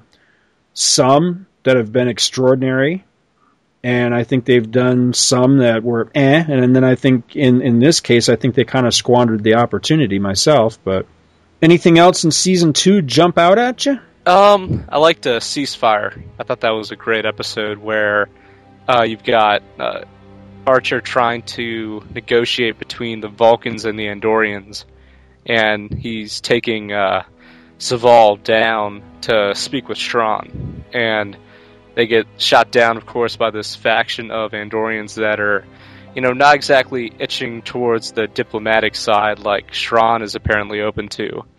And I thought that was a great episode just because you get the interaction between uh, Archer and Soval, mm-hmm. and then you also get him and Shran. So that... two of the uh, best recurring characters on the show, I think. Uh, getting, seeing the interactions between Archer and them, and also seeing the continued relationship between the Vulcans and the Andorians. Right. I, I just thought it was a great episode on those counts. And then I think the only other one besides the last episode of the season I can think of is First Flight, which you already mentioned. Mm-hmm. Solid episode, that one. Yeah. Uh, I really dig that one. Heading into uh, to season three, what uh, well, what the, jumps out at you here? All right, well, just to set it up, the final episode of season two, uh, for those that might not have watched Enterprise, uh, the ver- the teaser of the episode before it goes to the opening credits, this probe comes out near Earth and just shoots this beam like down, you know, cutting this line right through the Earth. And we found out that seven million people were killed by this. And uh, the Enterprise is tasked with heading into this area called the Delphic Expanse to find the race responsible for uh, attacking Earth. And the entirety of Season three is basically them journeying through uh, the Delphic Expanse to find uh, the Xindi, who are responsible uh, for the attack. And we find out that the Xindi attacked Earth because uh, somebody told the Xindi that in four hundred years uh, the human race was going to wipe, wipe uh, the Xindi out. So they were kind of getting a preemptive strike, and they're preparing an even stronger weapon, which will just destroy the entire planet instead of just cutting a line in it. And so the Enterprise is kind of on a race against time to go into the Expanse, find the Xindi, and prevent them from launching the weapon.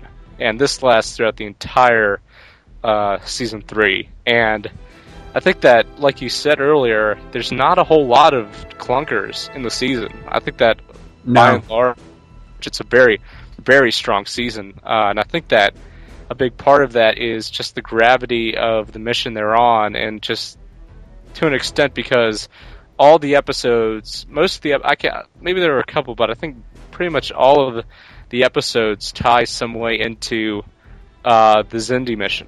Right. And so they've got that tether uh, that keeps them focused and keeps them just building on the mythology, because we find out that there's actually uh, six species of Xindi, one of which is extinct, and we get to see them interact with the different species of Xindi, some uh, more aggressive than others, and their interaction with them, and just the continuing of their mission up until uh, the last couple of episodes, where it just keeps, where it just like keeps going and doesn't stop. Like there's a five episode stretch there where it just keeps building and building and building until the end of the season. I'll uh, I'll contradict you just a little bit on, on one because my my, okay. my sole complaint on episode or excuse me on season three, there is one episode that I think is a clunker, and I think it uh, honestly I think it just kind of breaks up the pace. Is that I agree with you that this the entire season builds one episode upon another episode upon another episode to where by the time you get toward the end, I would say right around like say like Azadi Prime. Yes, it's very much building so. Toward a climax, and it's getting really exciting.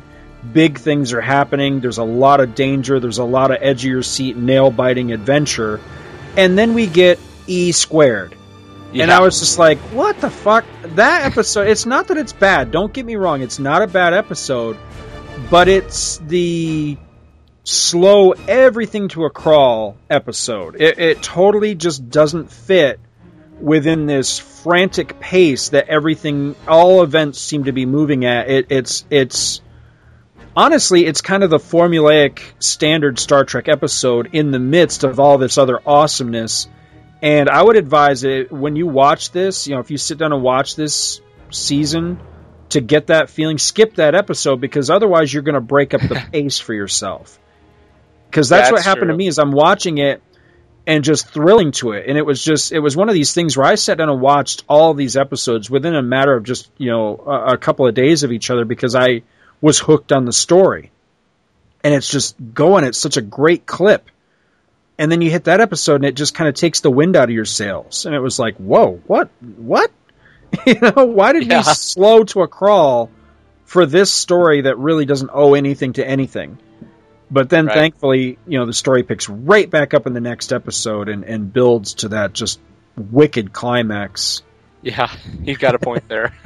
uh, especially, you know, following on the tale of Damage. You know, yes. There's the, there's the Forgotten, and then there's E squared. And that, yeah. that just kind of... Uh, I think that... I could see what they were trying to do with it, just kind of like it's one of those... oh, you gotta do this different course of action or else, you know, the future will be null and void and all that. But yeah, it it kind of feels like going back to that kind of just standard Star Trek episode towards the end of a season that is very kind of still retaining a lot of the Star Trek-ness, but still very different. Right. I'm not a big fan of those alternate timeline, alternate future kind of stories, because to me it's like, yeah, I don't know, it, it's just that weirdness. I, I think when you get too much of that stuff going on, then you start to get a little bit of an X-Men element happening in Star Trek, where you've got, you know, characters from alternate futures and alternate time, and it just gets really kind of convoluted and silly. Yeah. And ultimately, when you get to the end of that episode and none of what they just went through turns out to matter, and the other ship just disappears because events didn't play out the same way historically speaking and all that, at the end uh, you're, you're left with a feeling of, well, that was all just kind of pointless, wasn't it? Yeah. And it really just felt like the, you know, it, it was like you're flying along on the interstate ninety miles an hour, and then you just you hit the brakes down to thirty because you saw a cop. And then as soon as you're past him, you speed right back up again. You know, this this was that cop moment. You know, this was yeah, that, okay, let's slow down. You know, and, and it really, it really does uh, negatively affect that stretch. It's, but it, it, honestly, I think that's the only uh, nitpick or, or criticism I've got for the entire season because, uh, man, I'm telling you, Zero Hour was a great episode, and it was great oh, yeah. because not only, I mean, you got the best of both worlds with that episode, because not only was it the culmination of this entire story arc, and it brings it to a, a, a an incredible and awesome climactic finish, but then they pull a fast one on you, and the danger's not over. We're right into the very next storyline. And it's a cliffhanger, and an awesome cliffhanger. I mean, it's it's honestly, I think it's one of the best in Star Trek history. The the the switch up that they pull on us as the fan, going, yeah, whoa, wait a minute, what? Because I don't want to give away the end of the Xindi thing, you know, I, I really don't want to spoil that for anybody that hasn't seen it, because I really want to tell you, you know, go out, watch it. It's freaking awesome. But I'll spoil the other half. I'll spoil the, the cliffhanger, because there's a great moment where the Enterprise can't seem to raise Earth. They're in Earth orbit, yet they can't seem to raise anybody on the uh, on the comm system. So they launch a shuttlecraft down to the planet. They're going to fly down to San Francisco, down to uh, Starfleet headquarters, and see if they can figure out what the heck's going on. And as the shuttlecraft is approaching San Fran and the uh, Golden Gate Bridge and all that, suddenly they're fired upon by all these, uh, I'm not sure what the type of aircraft is, but it's all these World War Two fighter planes. And it's just one of the coolest looking Star Trek moments ever, of this shuttlecraft versus these World War Two fighter planes. It was just, and and the guys in the shuttlecraft have the same reaction that we as the as the viewer have, of just like, what the fuck? You know, they, they don't know what is going, you know, they, they realize something big is going on. Something's really wrong, but they don't know how it is or how they got there. And that's the cliffhanger. And it was just fantastic. I really got a kick out of it. I'm not too hot on the storyline it, it it led into, to be honest. With the with the whole uh, the Nazi thing and all that, I, I thought. Yeah, that, I'll I'll agree with you that I think that the, the story itself could have played out a little bit better, but I loved the cliffhanger. I, oh I, yeah, the cliffhanger so, was great. Yeah, yeah, they do they do have that problem sometimes in Star Trek with, you know, because that's the flip side of an awesome cliffhanger, is sometimes the, the resolution can be a Isn't bit of a strong. Letdown. Yeah, yeah. Because, uh, well, I, my understanding, I, I could be wrong on this, but my understanding is that all of the cliffhangers they ever did, as far as season enders, were all done in the style of, they came up with an awesome one, but they didn't have the resolution planned out when they came up with it, and it was something ah. when they came back off their break, then that's when they would, they were challenging themselves. You know, let's set them, let's set ourselves up in this awesome situation, and then see if we're clever enough to think our way out of it. And I think that's great if you're clever enough to think your way out of it. Right. Sometimes yeah. they were, with something like Best of Both Worlds, which I think is a, you know, an incredibly satisfying resolution to an awesome cliffhanger. And then there's other times that you get, you know, like that one with uh, with Data and his brother and the and the Borg, which I thought was a shit episode, you know. So, you know, they're they're not all, you know, they can't all be Best of Both Worlds. But I didn't dislike the uh, the Nazi one. You know, it, it just felt kind of, it felt like that, like that is a great, like, potential storyline, like them ending up in this World War Two era, where, you know, the Nazis have invaded North America, and I like that they actually addressed, like, the historical reason why it didn't happen. Like, right. They didn't just say, oh, it just happened. Like, they addressed it. That, I like that they did that, but it just, I don't know, something about aliens as Nazis, just, it just, like, like if you put an alien threat against Nazis, I gotta say that the Nazis kind of win, you know?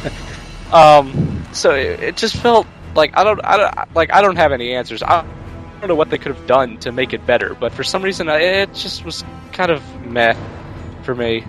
The one thing that would have made it really work a lot better for me is if it had been um, an actual time travel story, to where they actually went back to, you know, real World War Two and interacted there. Whereas the whole thing, you know, spoiler alert, but the whole thing turns out to be an alternate nineteen forty-two, because events yeah. do play out differently, and that, that's why we have, you know, not. Because this picks up the the temporal Cold War from seasons one and two, right? Kind of as a resolution to that. Yeah.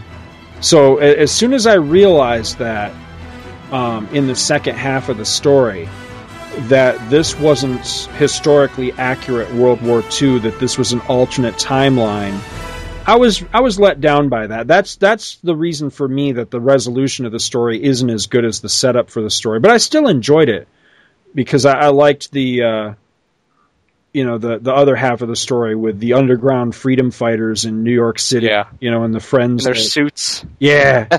Well, that great big, like, Luca Brasi looking gangster guy that yeah. becomes their friend. That guy was awesome. I don't know where I've he seen was. him before, but he's very cool.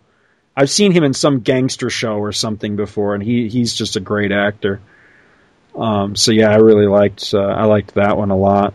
Well, I, I I think that, like I said, most of the episodes are strong. Just some some that kind of uh, spring to mind. Uh, Twilight was a lot like um, E squared, uh, because kind of like having this alternate future where, you know, they didn't find the weapon in time, and it's where Archer can't form new memories. Oh, yeah. But that one actually worked, because I think that they did a really good job of, like, adding the emotion to that.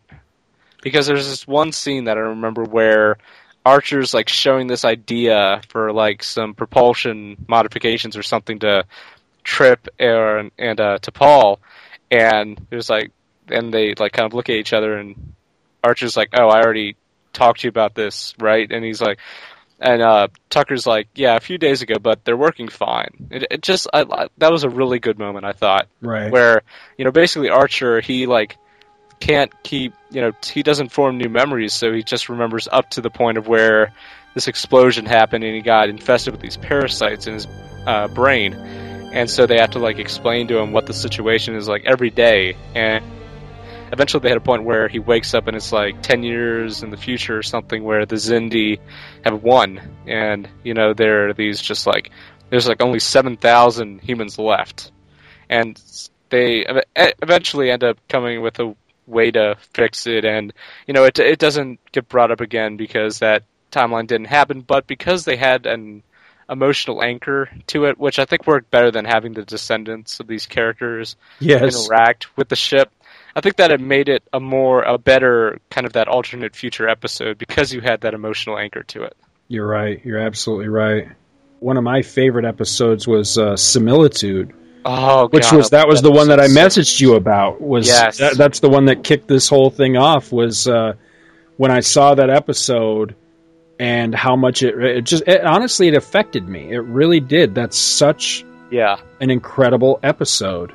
Now that one, uh, actually, that was the only one that I, I rewatched today in preparation for this show because I really wanted to make sure that I, I had it straight in my memory. And uh, the the quick and dirty on that one is that uh, Tucker is critically injured in an accident and thrown into a coma from which he's not expected to recover or even survive, I think. Yeah. And the doctor comes up with this this idea that they can basically clone him, and they can they, they can use one of his creatures, you know, one of his critters in his lab to create a simulation, you know, a, a clone essentially of Trip, and they can extract. You know, when the what, what'll happen when they do this is that the clone will rapidly age within a few days. It'll die within like what is it like fifteen days?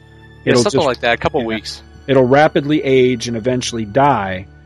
But in that time, as it ages, when it hits the same biological age that Trip is, they can extract this neural tissue out of it painlessly and put it into Trip and save his life.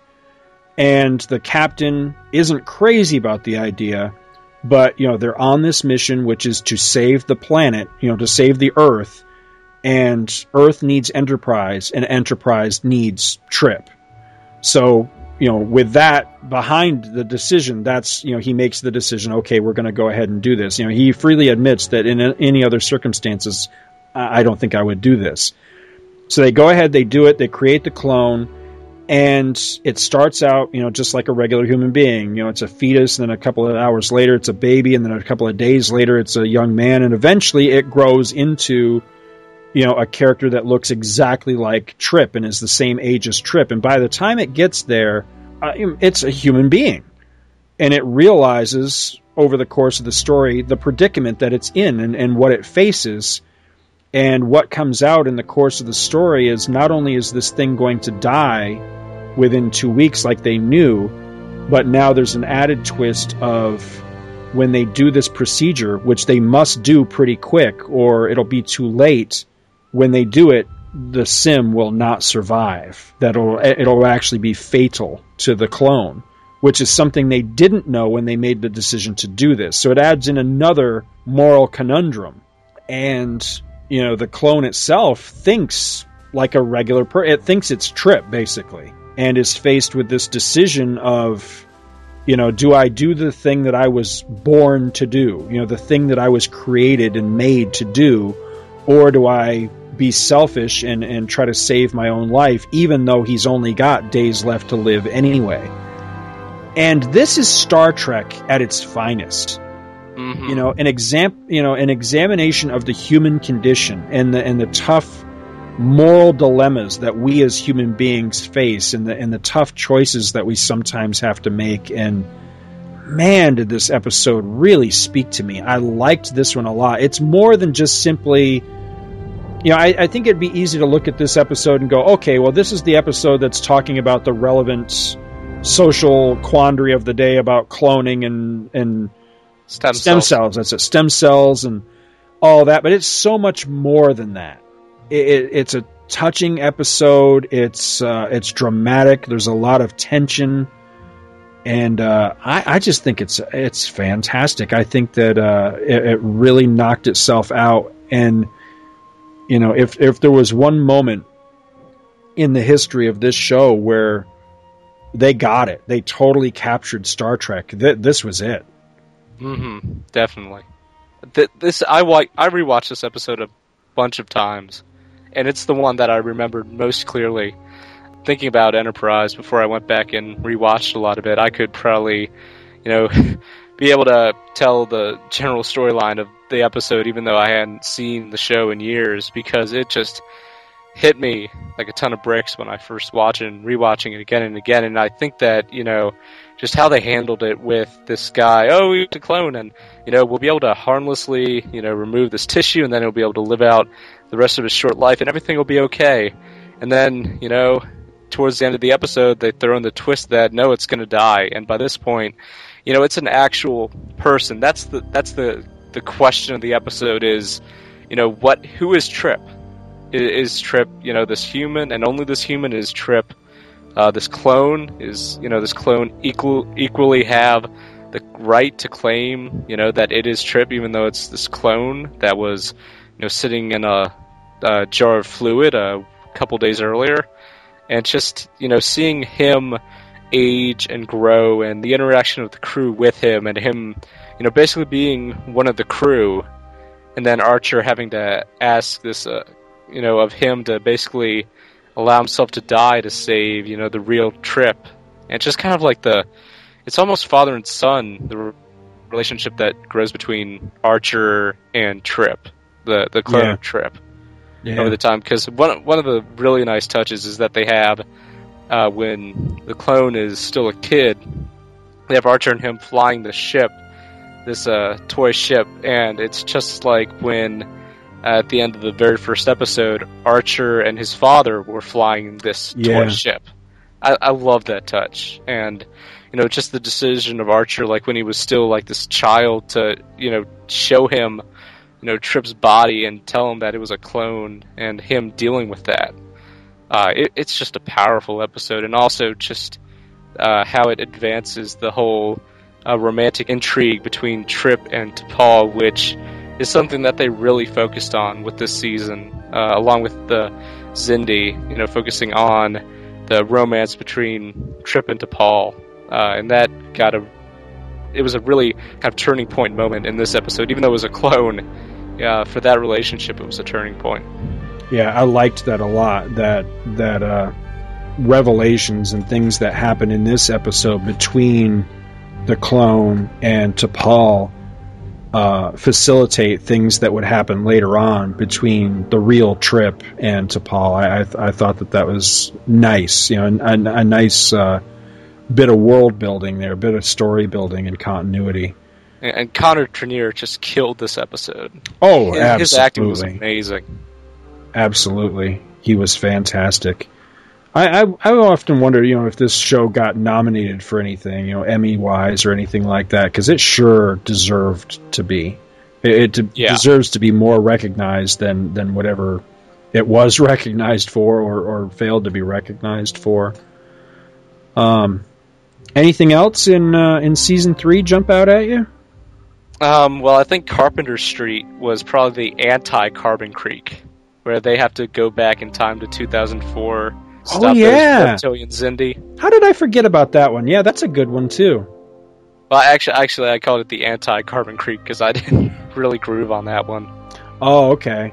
I, I liked it only in the aspect of they were coming back to basically modern day.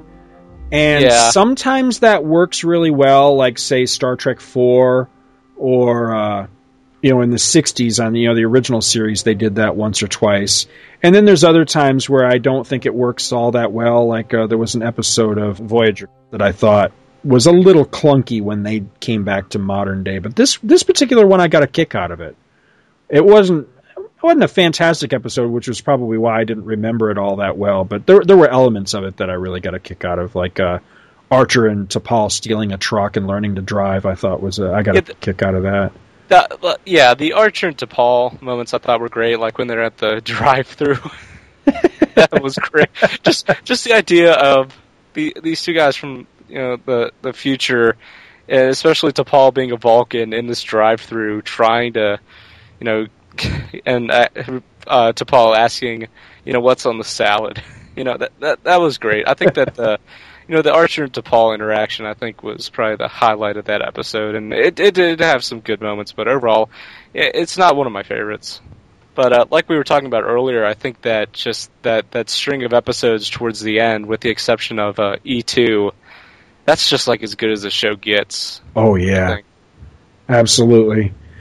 Yeah, along those lines, um, I think uh, as fantastic. I, I think that they kept a lot of the momentum and a lot of the synergy and everything going in season four, but I don't think it's quite as strong as season three as, as far as the overarching story aspect goes. To a certain degree, yeah. They went right back to to one-offs or shorter arcs rather than telling one massive story. Was there anything else in uh, in season three? Really, the, the one thing that s- sticks out at me, like I said earlier, just uh, Archer really just shined throughout this whole season, just because of all the decisions he had to make to save the Earth, basically, and how they weighed on him. Uh, damage, like you brought up, that was probably that's one of my favorite moments of Archer in the entire series, is him having to come to this decision to basically. You know, raid the ship and leave them stranded because, you know, they, they need to get their warp back online and because they need to save Earth. And, you know, even though this goes against, you know, what Archer thinks is right, he has to do it. And uh, they they do, like, you know, give him food and give him some extra supplies, but still it, it's a morally, you know, pretty much wrong thing to do. But Archer, you know, he decides that it's what needs to be done, and he makes a lot of those decisions throughout the season, and I think it really did a lot to build his character, of him having to go through this and deal with all these decisions weighing on him. Yeah, it's one of my favorite uh, Scott Bakula moments of the entire series, when they're just about to get away with their raiding mission that, you know, he's already having a tough time doing to begin with. And then they get confronted by the captain of the alien ship, who who I... I had the feeling like him and Archer were actually on their way to be, you know, to forging a friendship yeah. during the time that they've spent together. Like they really liked each other and everything, you know, similar to his relationship with with Shran. And the guy confronts him and just says, you know, why are you doing this to us? You know, do you not realize that, you know, you're, you're going to strand us three years from home? Why? And I really like Scott Bakula's acting in that moment. And he just, he looks just... anguished, and he says, because I don't have a choice. And I loved that. I, I think that's a great piece of acting on his on his part, because you can tell this decision is killing him inside. Yeah. And he knows that he's crossing a line that he never ever dreamed of, of having to cross, but he literally doesn't. If he wants to save the Earth, he doesn't have a choice. And wow. What what great science fiction, you know, what yeah. what great drama. It it really is fantastic stuff. Yeah, this whole season is a great example of science fiction, I think. And I think if that if you if you watch any season of Enterprise, it's got to be this one. Oh, absolutely. Yeah. Th- this is a show at its at its best. I, I would say that it'll it'll hook you. I'm hoping yeah. I'm I'm really really hoping right now that, that we're reaching two specific audiences with this episode. I'm hoping we're reaching, of course, the people that, that already are familiar with the show and really are fans and really enjoy it, and that they love, or at least, you know, like what we're doing with this and, and appreciate what we're trying to do. But more importantly, the people I re- really want to reach is people that are either on the fence or outright dismissive of Enterprise. Oh, that show sucked. Yeah. Or, or yeah, I never, I didn't have any interest. Because that was me. You know, the mm-hmm. only reason I did this, the only reason I went back and took a look back at Enterprise was that Star Trek, essentially original Star Trek, is now over. You know, we're we're in a rebooted continuity now that, that I believe will go forward, and I don't think any of the original stuff's ever going to be revisited. I, I, I could be wrong, and I'm, I hope I am pleasantly surprised by that. But I got to realizing, you know, I've, I've seen everything there is to do with Kirk and Spock. I've seen all of Next Gen, all of D S nine, all of Voyager. Why not watch Enterprise? You know, I'm not crazy about it, wasn't really interested, but what the hell, it's there and it's something I'd never seen, so I should watch it.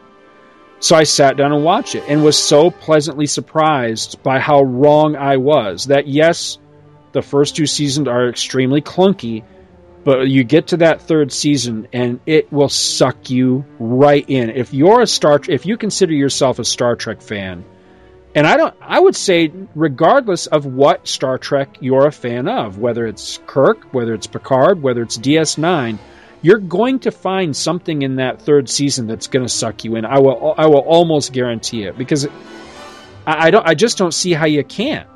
It's solid Star mm-hmm. Trek. It's solid storytelling, and uh, and it's just solid T V. Period. Yeah, it is. It's a hell of a compelling story. And it really clicks, and it's got a satisfying conclusion, and uh, and it runs the gamut. You know, there there are heartwarming, touching stories. There are scare the shit out of you stories. There's just pure, flat out adventure and blowing shit up stories. It's got everything. It's got something for everybody. And uh, believe me, I no one's more surprised than me by by my being a cheerleader for this show. But I really am. I.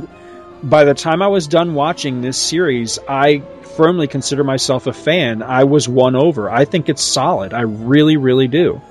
And that's even with some of the problems that, that still, you know, I'm not blind to the things that still exist. You know, I'd, the the theme, not only was I never that crazy about it, but then it gets worse. That's the that was the funny thing to discover, is they changed the theme for season three.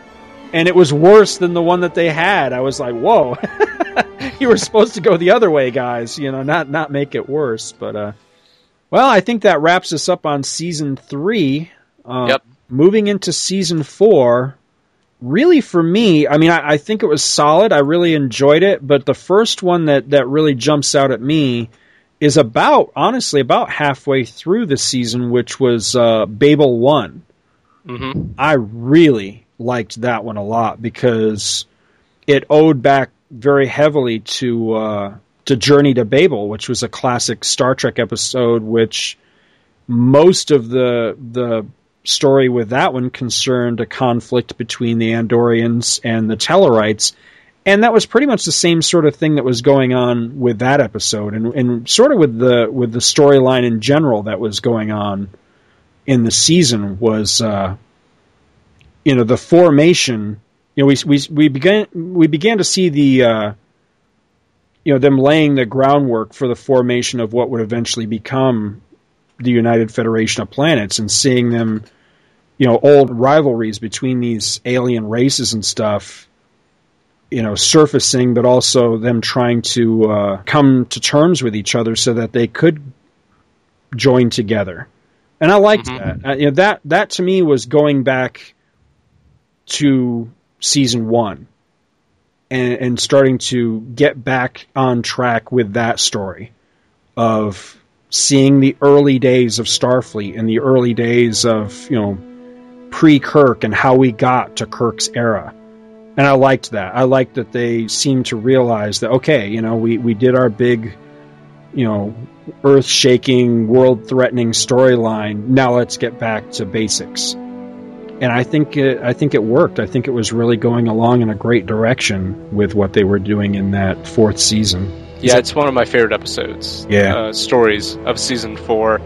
because uh, of course Shran uh, plays heavily in there, and I think he's awesome. So of course I love him being so prominent, uh, and also continuing uh, his relationship with Archer, them having to engage in that hand-to-hand combat, mm-hmm. uh, and also that relationship that he had with uh, one of his uh, crewmates, uh, that with Shran as well, um, and, and like you said, with the groundwork being laid for the United Federation of Planets as well. Uh, I, I think it's, you know, the, a lot of the season is these two and three part episodes, and I think that is probably the best three parter, I would say, mm-hmm. out of the season. Uh, the, the one with Soong is uh, very close behind, I think, because that one was another really solid one that was just really enjoyable uh, to see, and is was another one that played into Star Trek continuity yeah. as well. Um, but that one, uh, just seeing more of the, you know, Archer trying to uh, negotiate peace, you know, between the Tellarites and the Andorians, and you know, seeing the Romulans get into it. It's it's it's a very epic story, although it's only three episodes. I think it, it it's able to pack a lot of great moments into those three episodes. Absolutely, absolutely. I, uh, I I like this entire season, and I think the only down spot for me is I'm sh- I'm not sure how many chapters it was. I want to say it may have been three chapters. Was the Vulcan story? Yeah, I didn't care for that. I understand why they did it, because they were addressing fan concerns with the way that Vulcans have been portrayed and, and certain things like that. I appreciate what they were going for. But I think that story arc is the weak link in this season, and it just wasn't that compelling to me personally. But once you get beyond that, you know, like you say, we've got the story with uh, with Soong and the augments and all, which I really liked. And I feel the same way about the Vulcan one too. That oh, it, it just it didn't do a lot for me either. So you're not alone on that. Well, good. I'm I'm glad I wasn't the the only one on that one. Really, Actually, I uh, thought that uh, Home, after the season premiere, I thought that was a good episode, because um, it, it's a one-off, but they deal with a lot of things. They deal with Archer's feelings, you know, after saving the Earth and coming back, and him dealing with Soval. You've got uh, Tucker and T'Pol having to, you know, dancing around their feelings for each other. And then you kind of have, just just a little bit, you have Phlox kind of dealing with this new wave of xenophobia, which is on Earth, and I thought yeah. that they each handled those individual stories really well, and just it just kind of going off of season three, just continued to develop these characters. That one reminded me of one of my very favorite episodes of Next Gen, which was um, Family, which was the episode right after Best of Both Worlds, where Picard went back to France and uh, Worf's parents came aboard the Enterprise and all that. That's a solid episode where there's no bad guy. You know, they don't have to fight anything. There's no mystery to solve or anything. It was just a solid episode about family. And I liked that. And yeah, Home, I- I'm surprised I skipped that one, because that uh, I-, I got much the same feeling out of that one. It was It was everybody coming to terms with the events that they had just lived through, and, and tough decisions that had been made, and, and the change that had happened in all of them. I, yeah, that is a good one. That that was a really solid episode. Well, I'm going to skip ahead to... Wow, this one is such a mix of emotions for me, is the two-parter um, In a Mirror Darkly. Mm-hmm. I...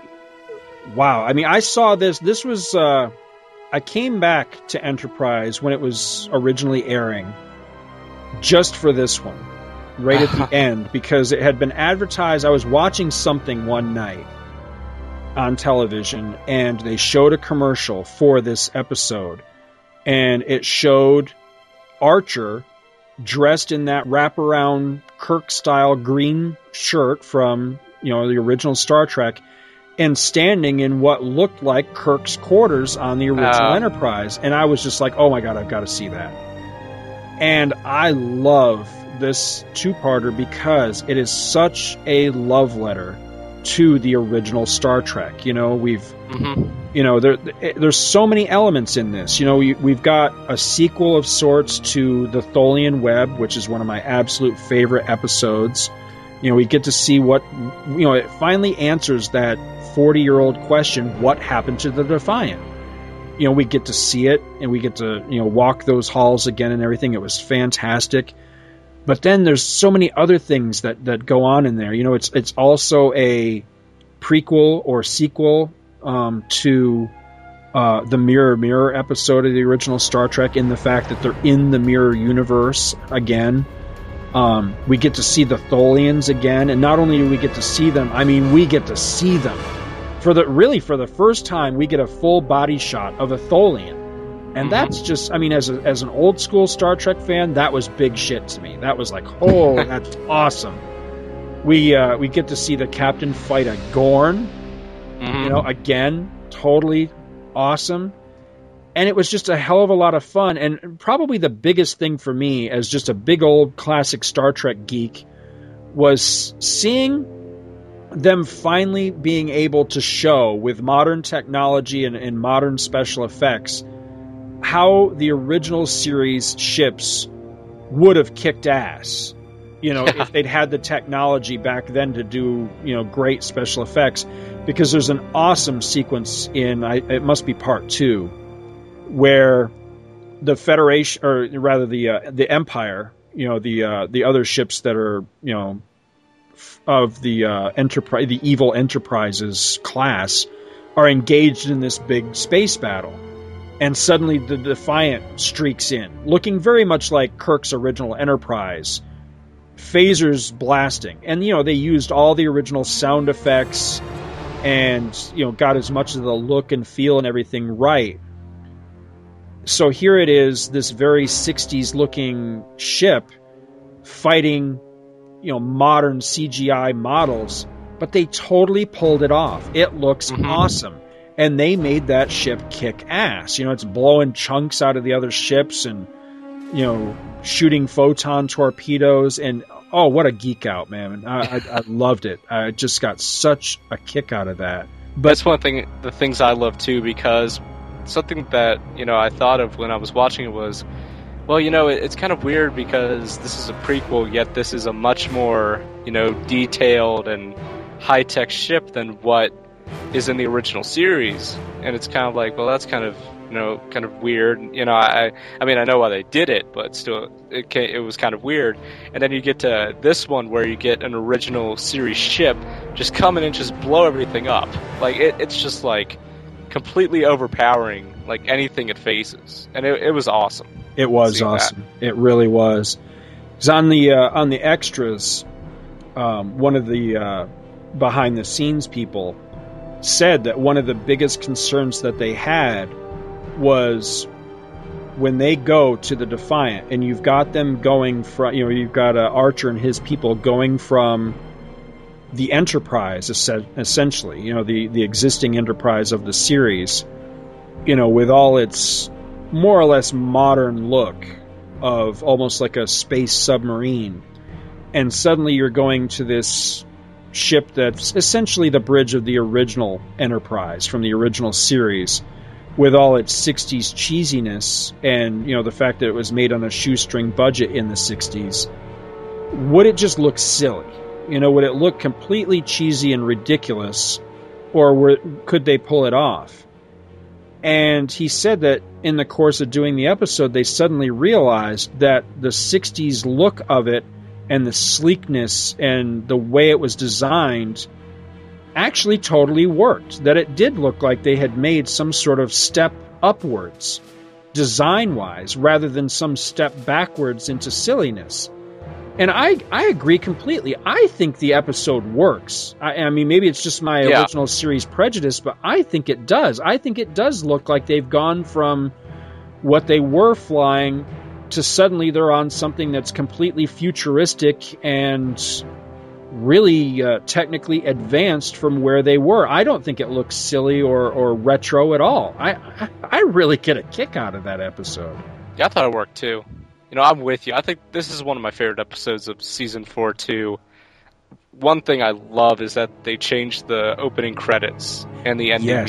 music. That was brilliant. You know, it starts off all normal, and then suddenly the Star Trek Enterprise turns black, and you get these different, you know, you still get the history lesson, quote-unquote, that goes through the opening credits, but now it's filled with all these scenes of war and explosions and violence, which totally fits with the mirror universe of the, you know, Empire. And I thought yep. that was just brilliant.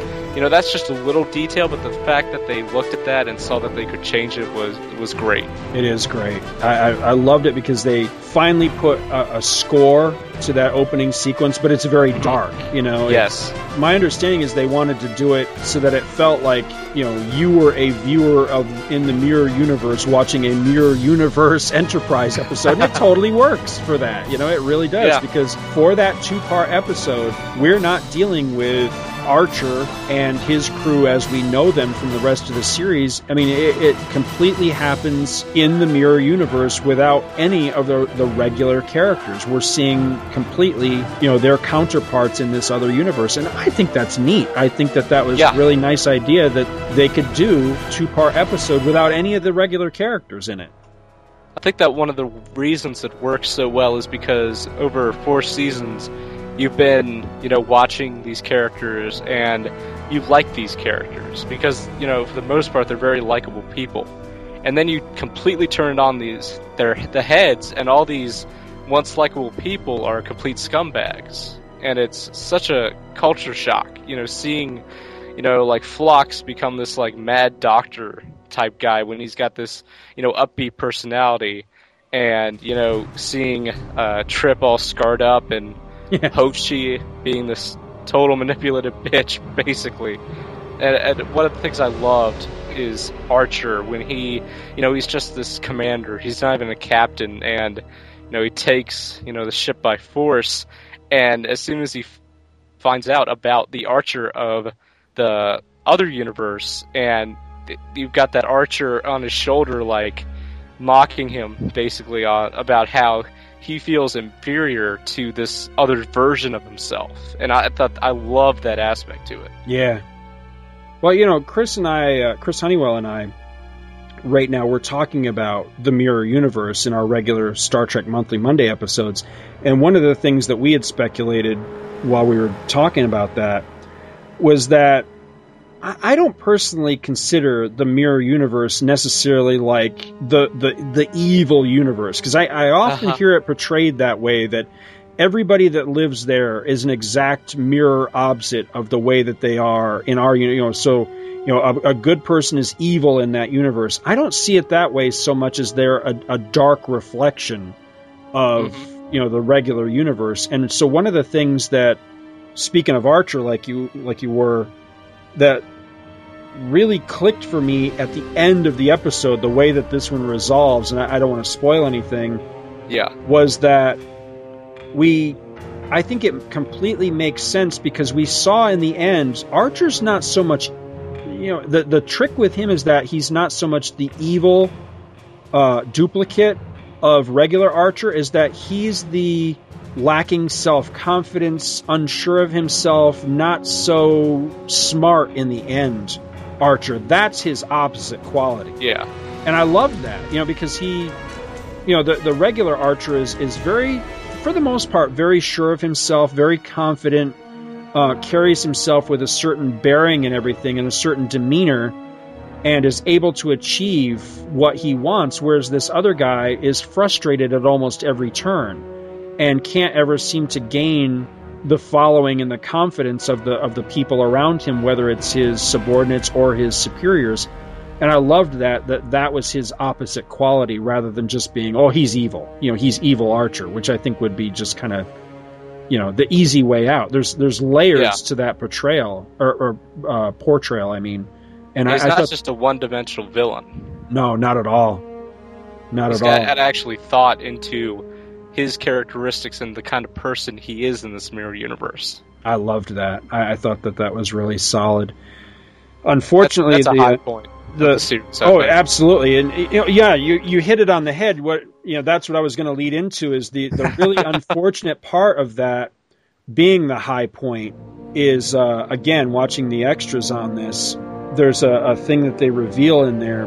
Archer, evil Archer, or whatever you want to call it, opposite Archer, mirror Archer, delivers this speech after they have seized control of the Defiant. And they're going to go basically do some, some kicking ass.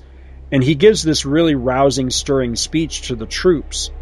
Well, it was revealed in this uh, supplement section that as soon as that sequence was concluded being filmed was when they let the cast and crew know that the series had been canceled. Oh, okay. And I was like, oh my, I mean, can you get any more ironic, you know? That here we were, the series honestly had just achieved greatness. I mean, really, I feel like th- this was the moment that they really, this is when they hit it. You know, that this was now solidly in the in the camp of being a, a truly great show and really going somewhere. And boom, the axe falls.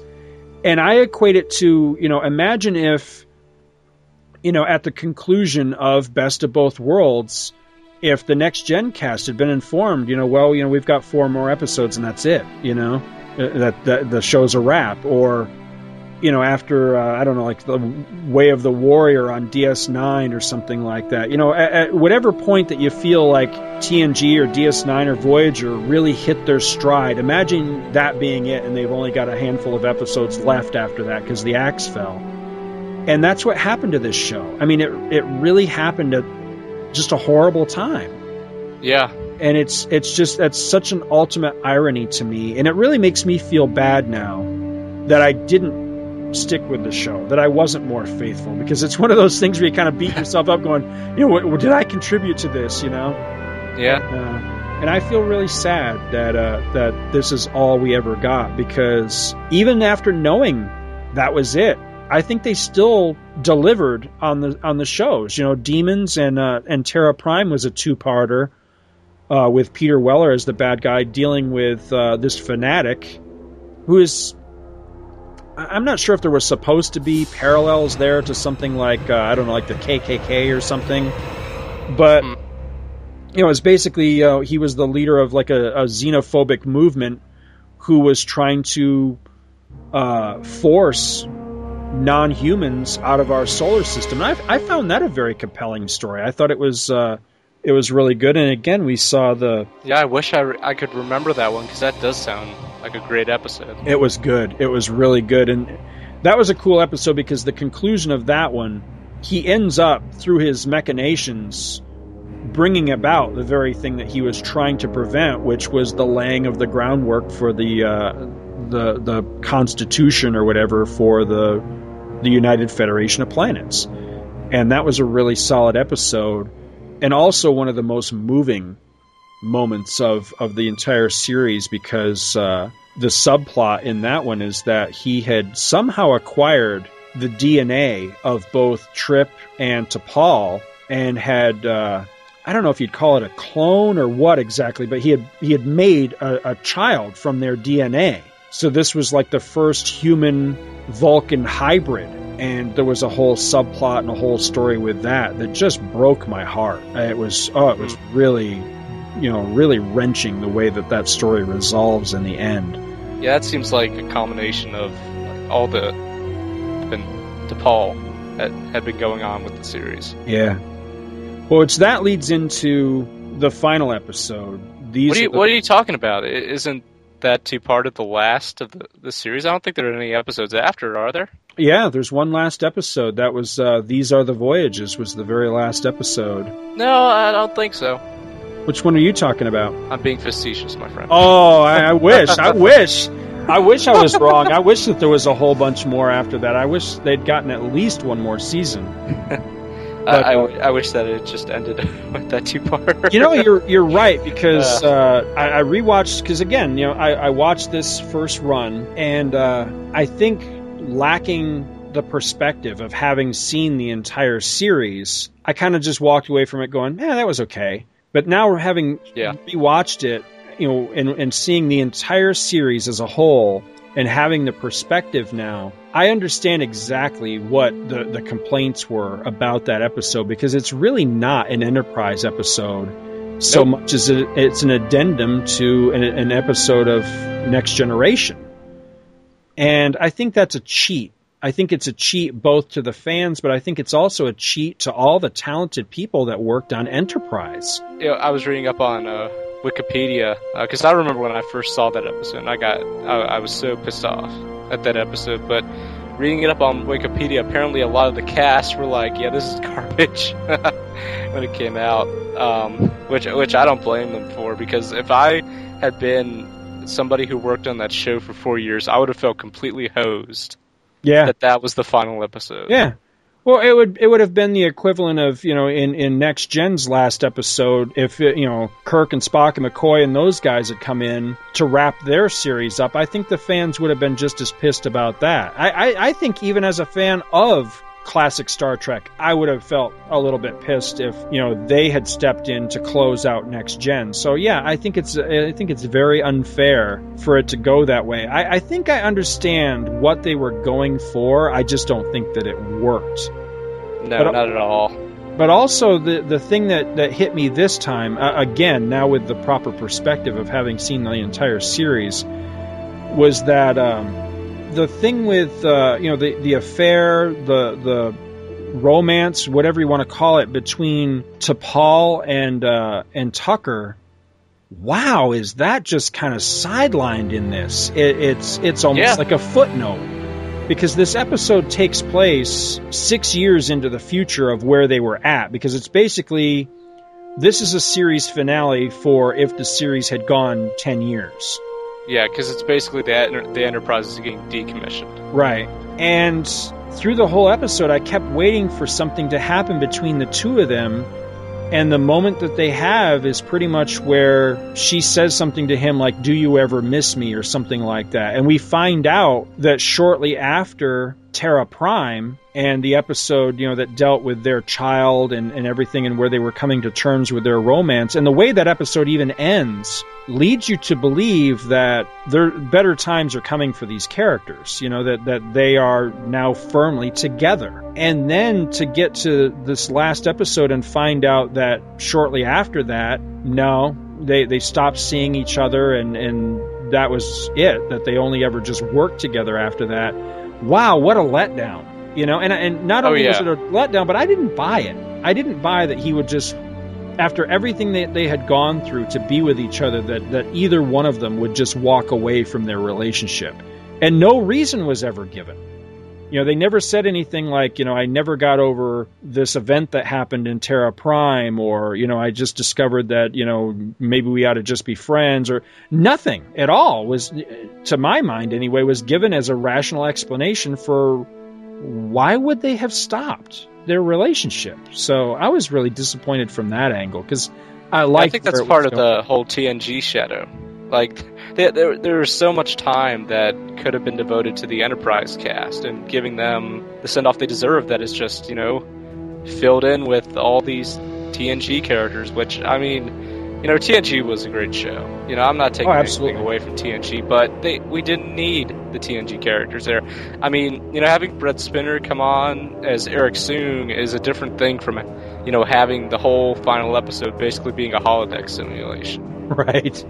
Right, yeah, it, it is vastly different, you're right. And the it, bastards killed Trip. It, yeah. That was the big thing for me, and, and all that that's the big reason why... Um, I was going to ask you if you have read any of the relaunch novels, because it's my understanding that the very first one basically undoes most of the, the damage, for lack of a better term, that was done in this final episode, because right off the bat, Trip's not dead, and there's there's some other things that are different, too. I, mean, I read this somewhere, I don't know, Wikipedia or somewhere. Yeah, I have too. Yeah, that it basically picks up where it wants to pick up, rather than picks up strictly following these are the voyages, which I think is a good thing. Mm-hmm. H- have you read that book or any no, of those? I books? haven't. I, no, I, I haven't. I'm trying. But I, I give that guy credit for doing it. Yeah, absolutely. Because I mean, it's, it's not like he even gets like a, a memorable death. Even though we knew Degra for only a handful of episodes, like his death was more meaningful than Trip's. Yeah, I, you're right. Even though we knew Trip longer, I mean, it's not like he had... A, I mean, of course, sure, he saved, you know, the captain and probably maybe the ship, I don't know, but it's not like he was going up against like some really worthy foe. It was just like these guys that they had outsmarted to, you know, save uh, Shran's child. And it's not like he even got like a memorable send off. It's not like he even got like, like, like think back to Similitude where, you know, they had that whole, you know, funeral bit for uh, Sim. Right. And just like all that, you know, that was paid to him. And I can't remember Trip getting, I don't think, uh, I only watched this episode yesterday. I can't remember, I can't, I can't remember it as clearly as I want to, which is bugging me, but I'm pretty sure that they didn't really give Trip like a worthy send-off. No. Which is, which is a shame because I think he was easily one of the best characters on the show. He, you know, with his relationship with T'Pol, he went on the best character arcs of the show. And, you know, I, I know it's the final episode of the show, but he deserves more than that, more than they gave him. Absolutely. Yeah, I was I was very disappointed in that because there's no emotion involved to it. I no. mean, we, we've seen in Star Trek before that we can have characters die inglorious deaths, like uh, like Tasha Yar. Mm-hmm. Died a very, you know, just a, a common, you know, she was just, you know, hosed by an enemy, yet there was time in that episode to, to give her a, a sentimental send-off that that packed an emotional punch. At least I think so. And we don't get that with Trip. Now, I mean, not only does he die unspectacularly, in my opinion, but also yeah. then there's no emotion. I mean, I should I should have felt like shit when he died. I should have been like, oh, man, and, and it really be a punch in the gut. And it's really just another thing that happens in a in a fairly substandard episode. And that's that's a shame because yeah, I should wow, be I should be crying instead of ready yeah. to bash my T V in with exactly. a crowbar or something. Exactly. There should have been some, some sentiment attached to it because he had been such a solid and realistic character through the entire series. You should have felt something for him.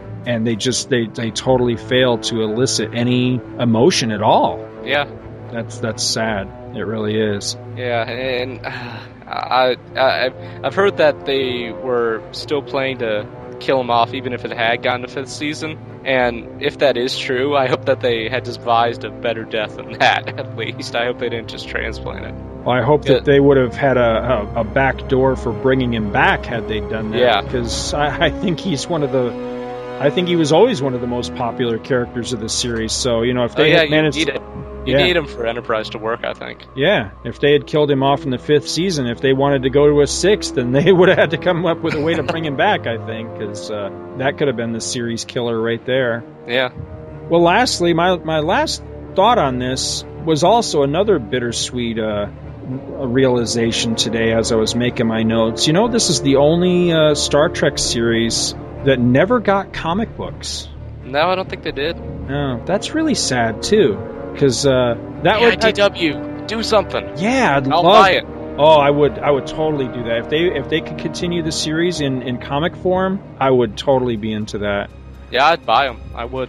Yeah. Because, you know, I, I think that they, you know, uh, the first two seasons were bumpy, and you know, I think they had a good thing, a good idea with the Temporal Cold War, but I don't think they did enough with it. And then season three was just phenomenal, and season four was, you know, great as well. And they really hit their stride, and it's a shame that it was just too little too late for them to keep the show going. Because I think that if they had, you know, they hopefully would have kept the great streak that they had going, and we yeah. would have gotten a lot of great episodes. Because I really think that, you know, it, it's just a shame that it got canceled because, you know, when it when it finally reached its potential, it was great.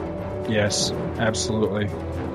They, at least they went out, you know, bar, you know, excepting the uh, the very last episode. I think they yeah. went out on an extreme high note, which is nice. Yeah. But still, it would have been nice to see where they might have gone because whew, they sure were headed in a great direction. They they sure had finally gotten it together and, and were delivering solid Star Trek and. Uh, Yeah, I, I was really I was surprised by my own emotions when I got to the end, how, how affected I was that damn, that's it. It's done and oh, it was just getting good, you know? So, yeah. Yeah, I felt really I felt really hard hit by that. But uh, I like your idea. about I D W. I, I, I pray to God that somebody at I D W listens to this show and, and maybe gets the yeah. the idea to uh, to look into Enterprise as a property to, to publish. And also maybe they could even potentially, you know, what, what, this dream Star Trek project that I've had forever, the, the, the dream thing that I would love to see done, and I think I D W Comics would be a great place to pull this off, is, uh, you know, I'm not a Doctor Who fan or, or versed on Doctor Who or anything, but one thing I am aware of in Doctor Who that I always thought is a really cool idea that I'd love to see Star Trek steal sometime was they had, uh, I don't know if it was a movie or an episode or what, but there was something called The Five Doctors. Yes. Where all the different incarnations of, of who got together for one adventure. I would love to see something like The Five Captains. Mm-hmm. Like a Star yeah. Trek adventure that throws together, you know, Kirk, Picard, Sisko, uh, Janeway, and Archer in one big adventure. God, I would love to see that. So, yeah.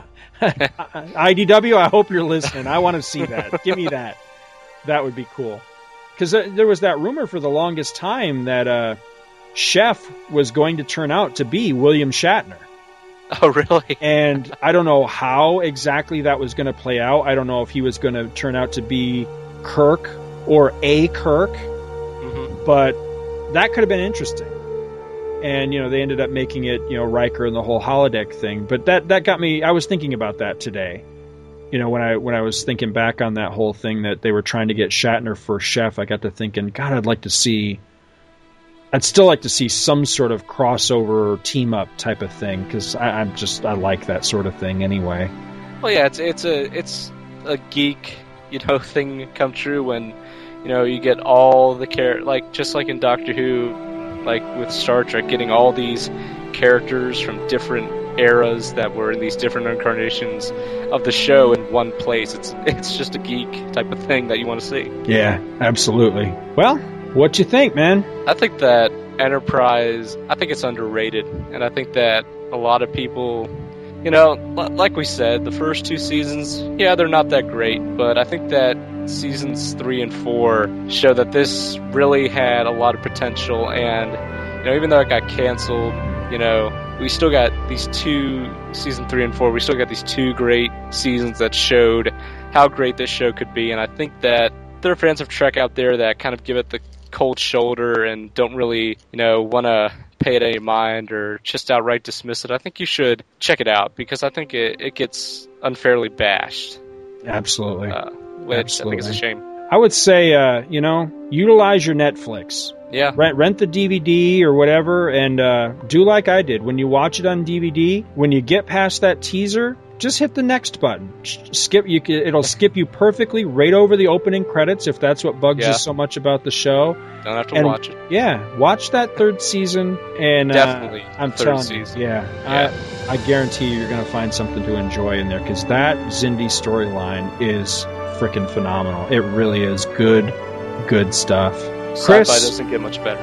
Oh, no, not, not at all. And you know, as a matter of fact, I'm now struggling to try to find something to, to fill my my viewing void now that I've finished this, because uh, I, I want I wanted it to keep going so bad.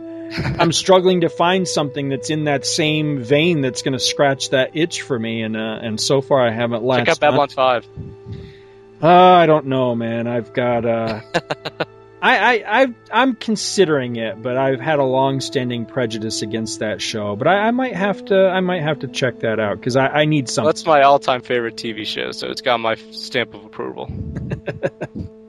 Chris, thank you so much for joining me in this episode, man. It's it's been a blast, and uh... oh yeah, I, I, you know, it's it's been years since I've uh, watched Enterprise. You know, basically since it stopped airing, and it, it was great to... We watch, you know, a lot of the old episodes and relive, you know, some of those moments and these characters that I hadn't seen in a long time. So it, it was great coming back to the show.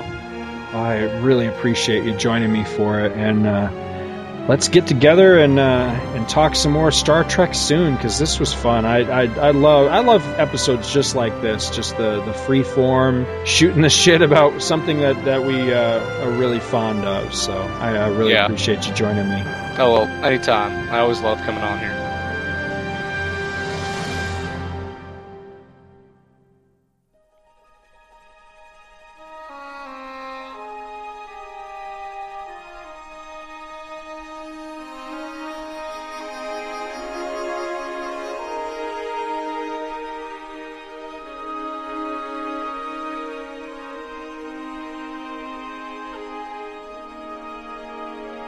Visit our website at two true freaks dot libsen dot com. two true freaks dot libsen dot com is spelled T W O T R U E F R E A K S dot Libsen, which is L I B S Y N dot com.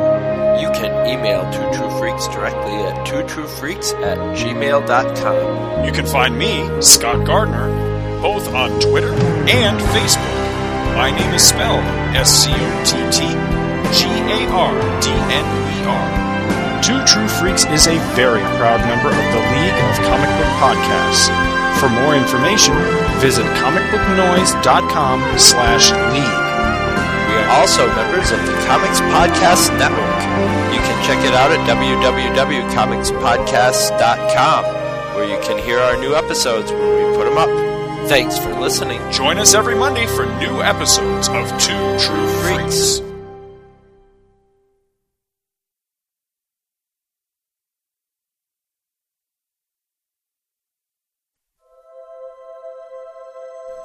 Start saving your quarters. It's almost here.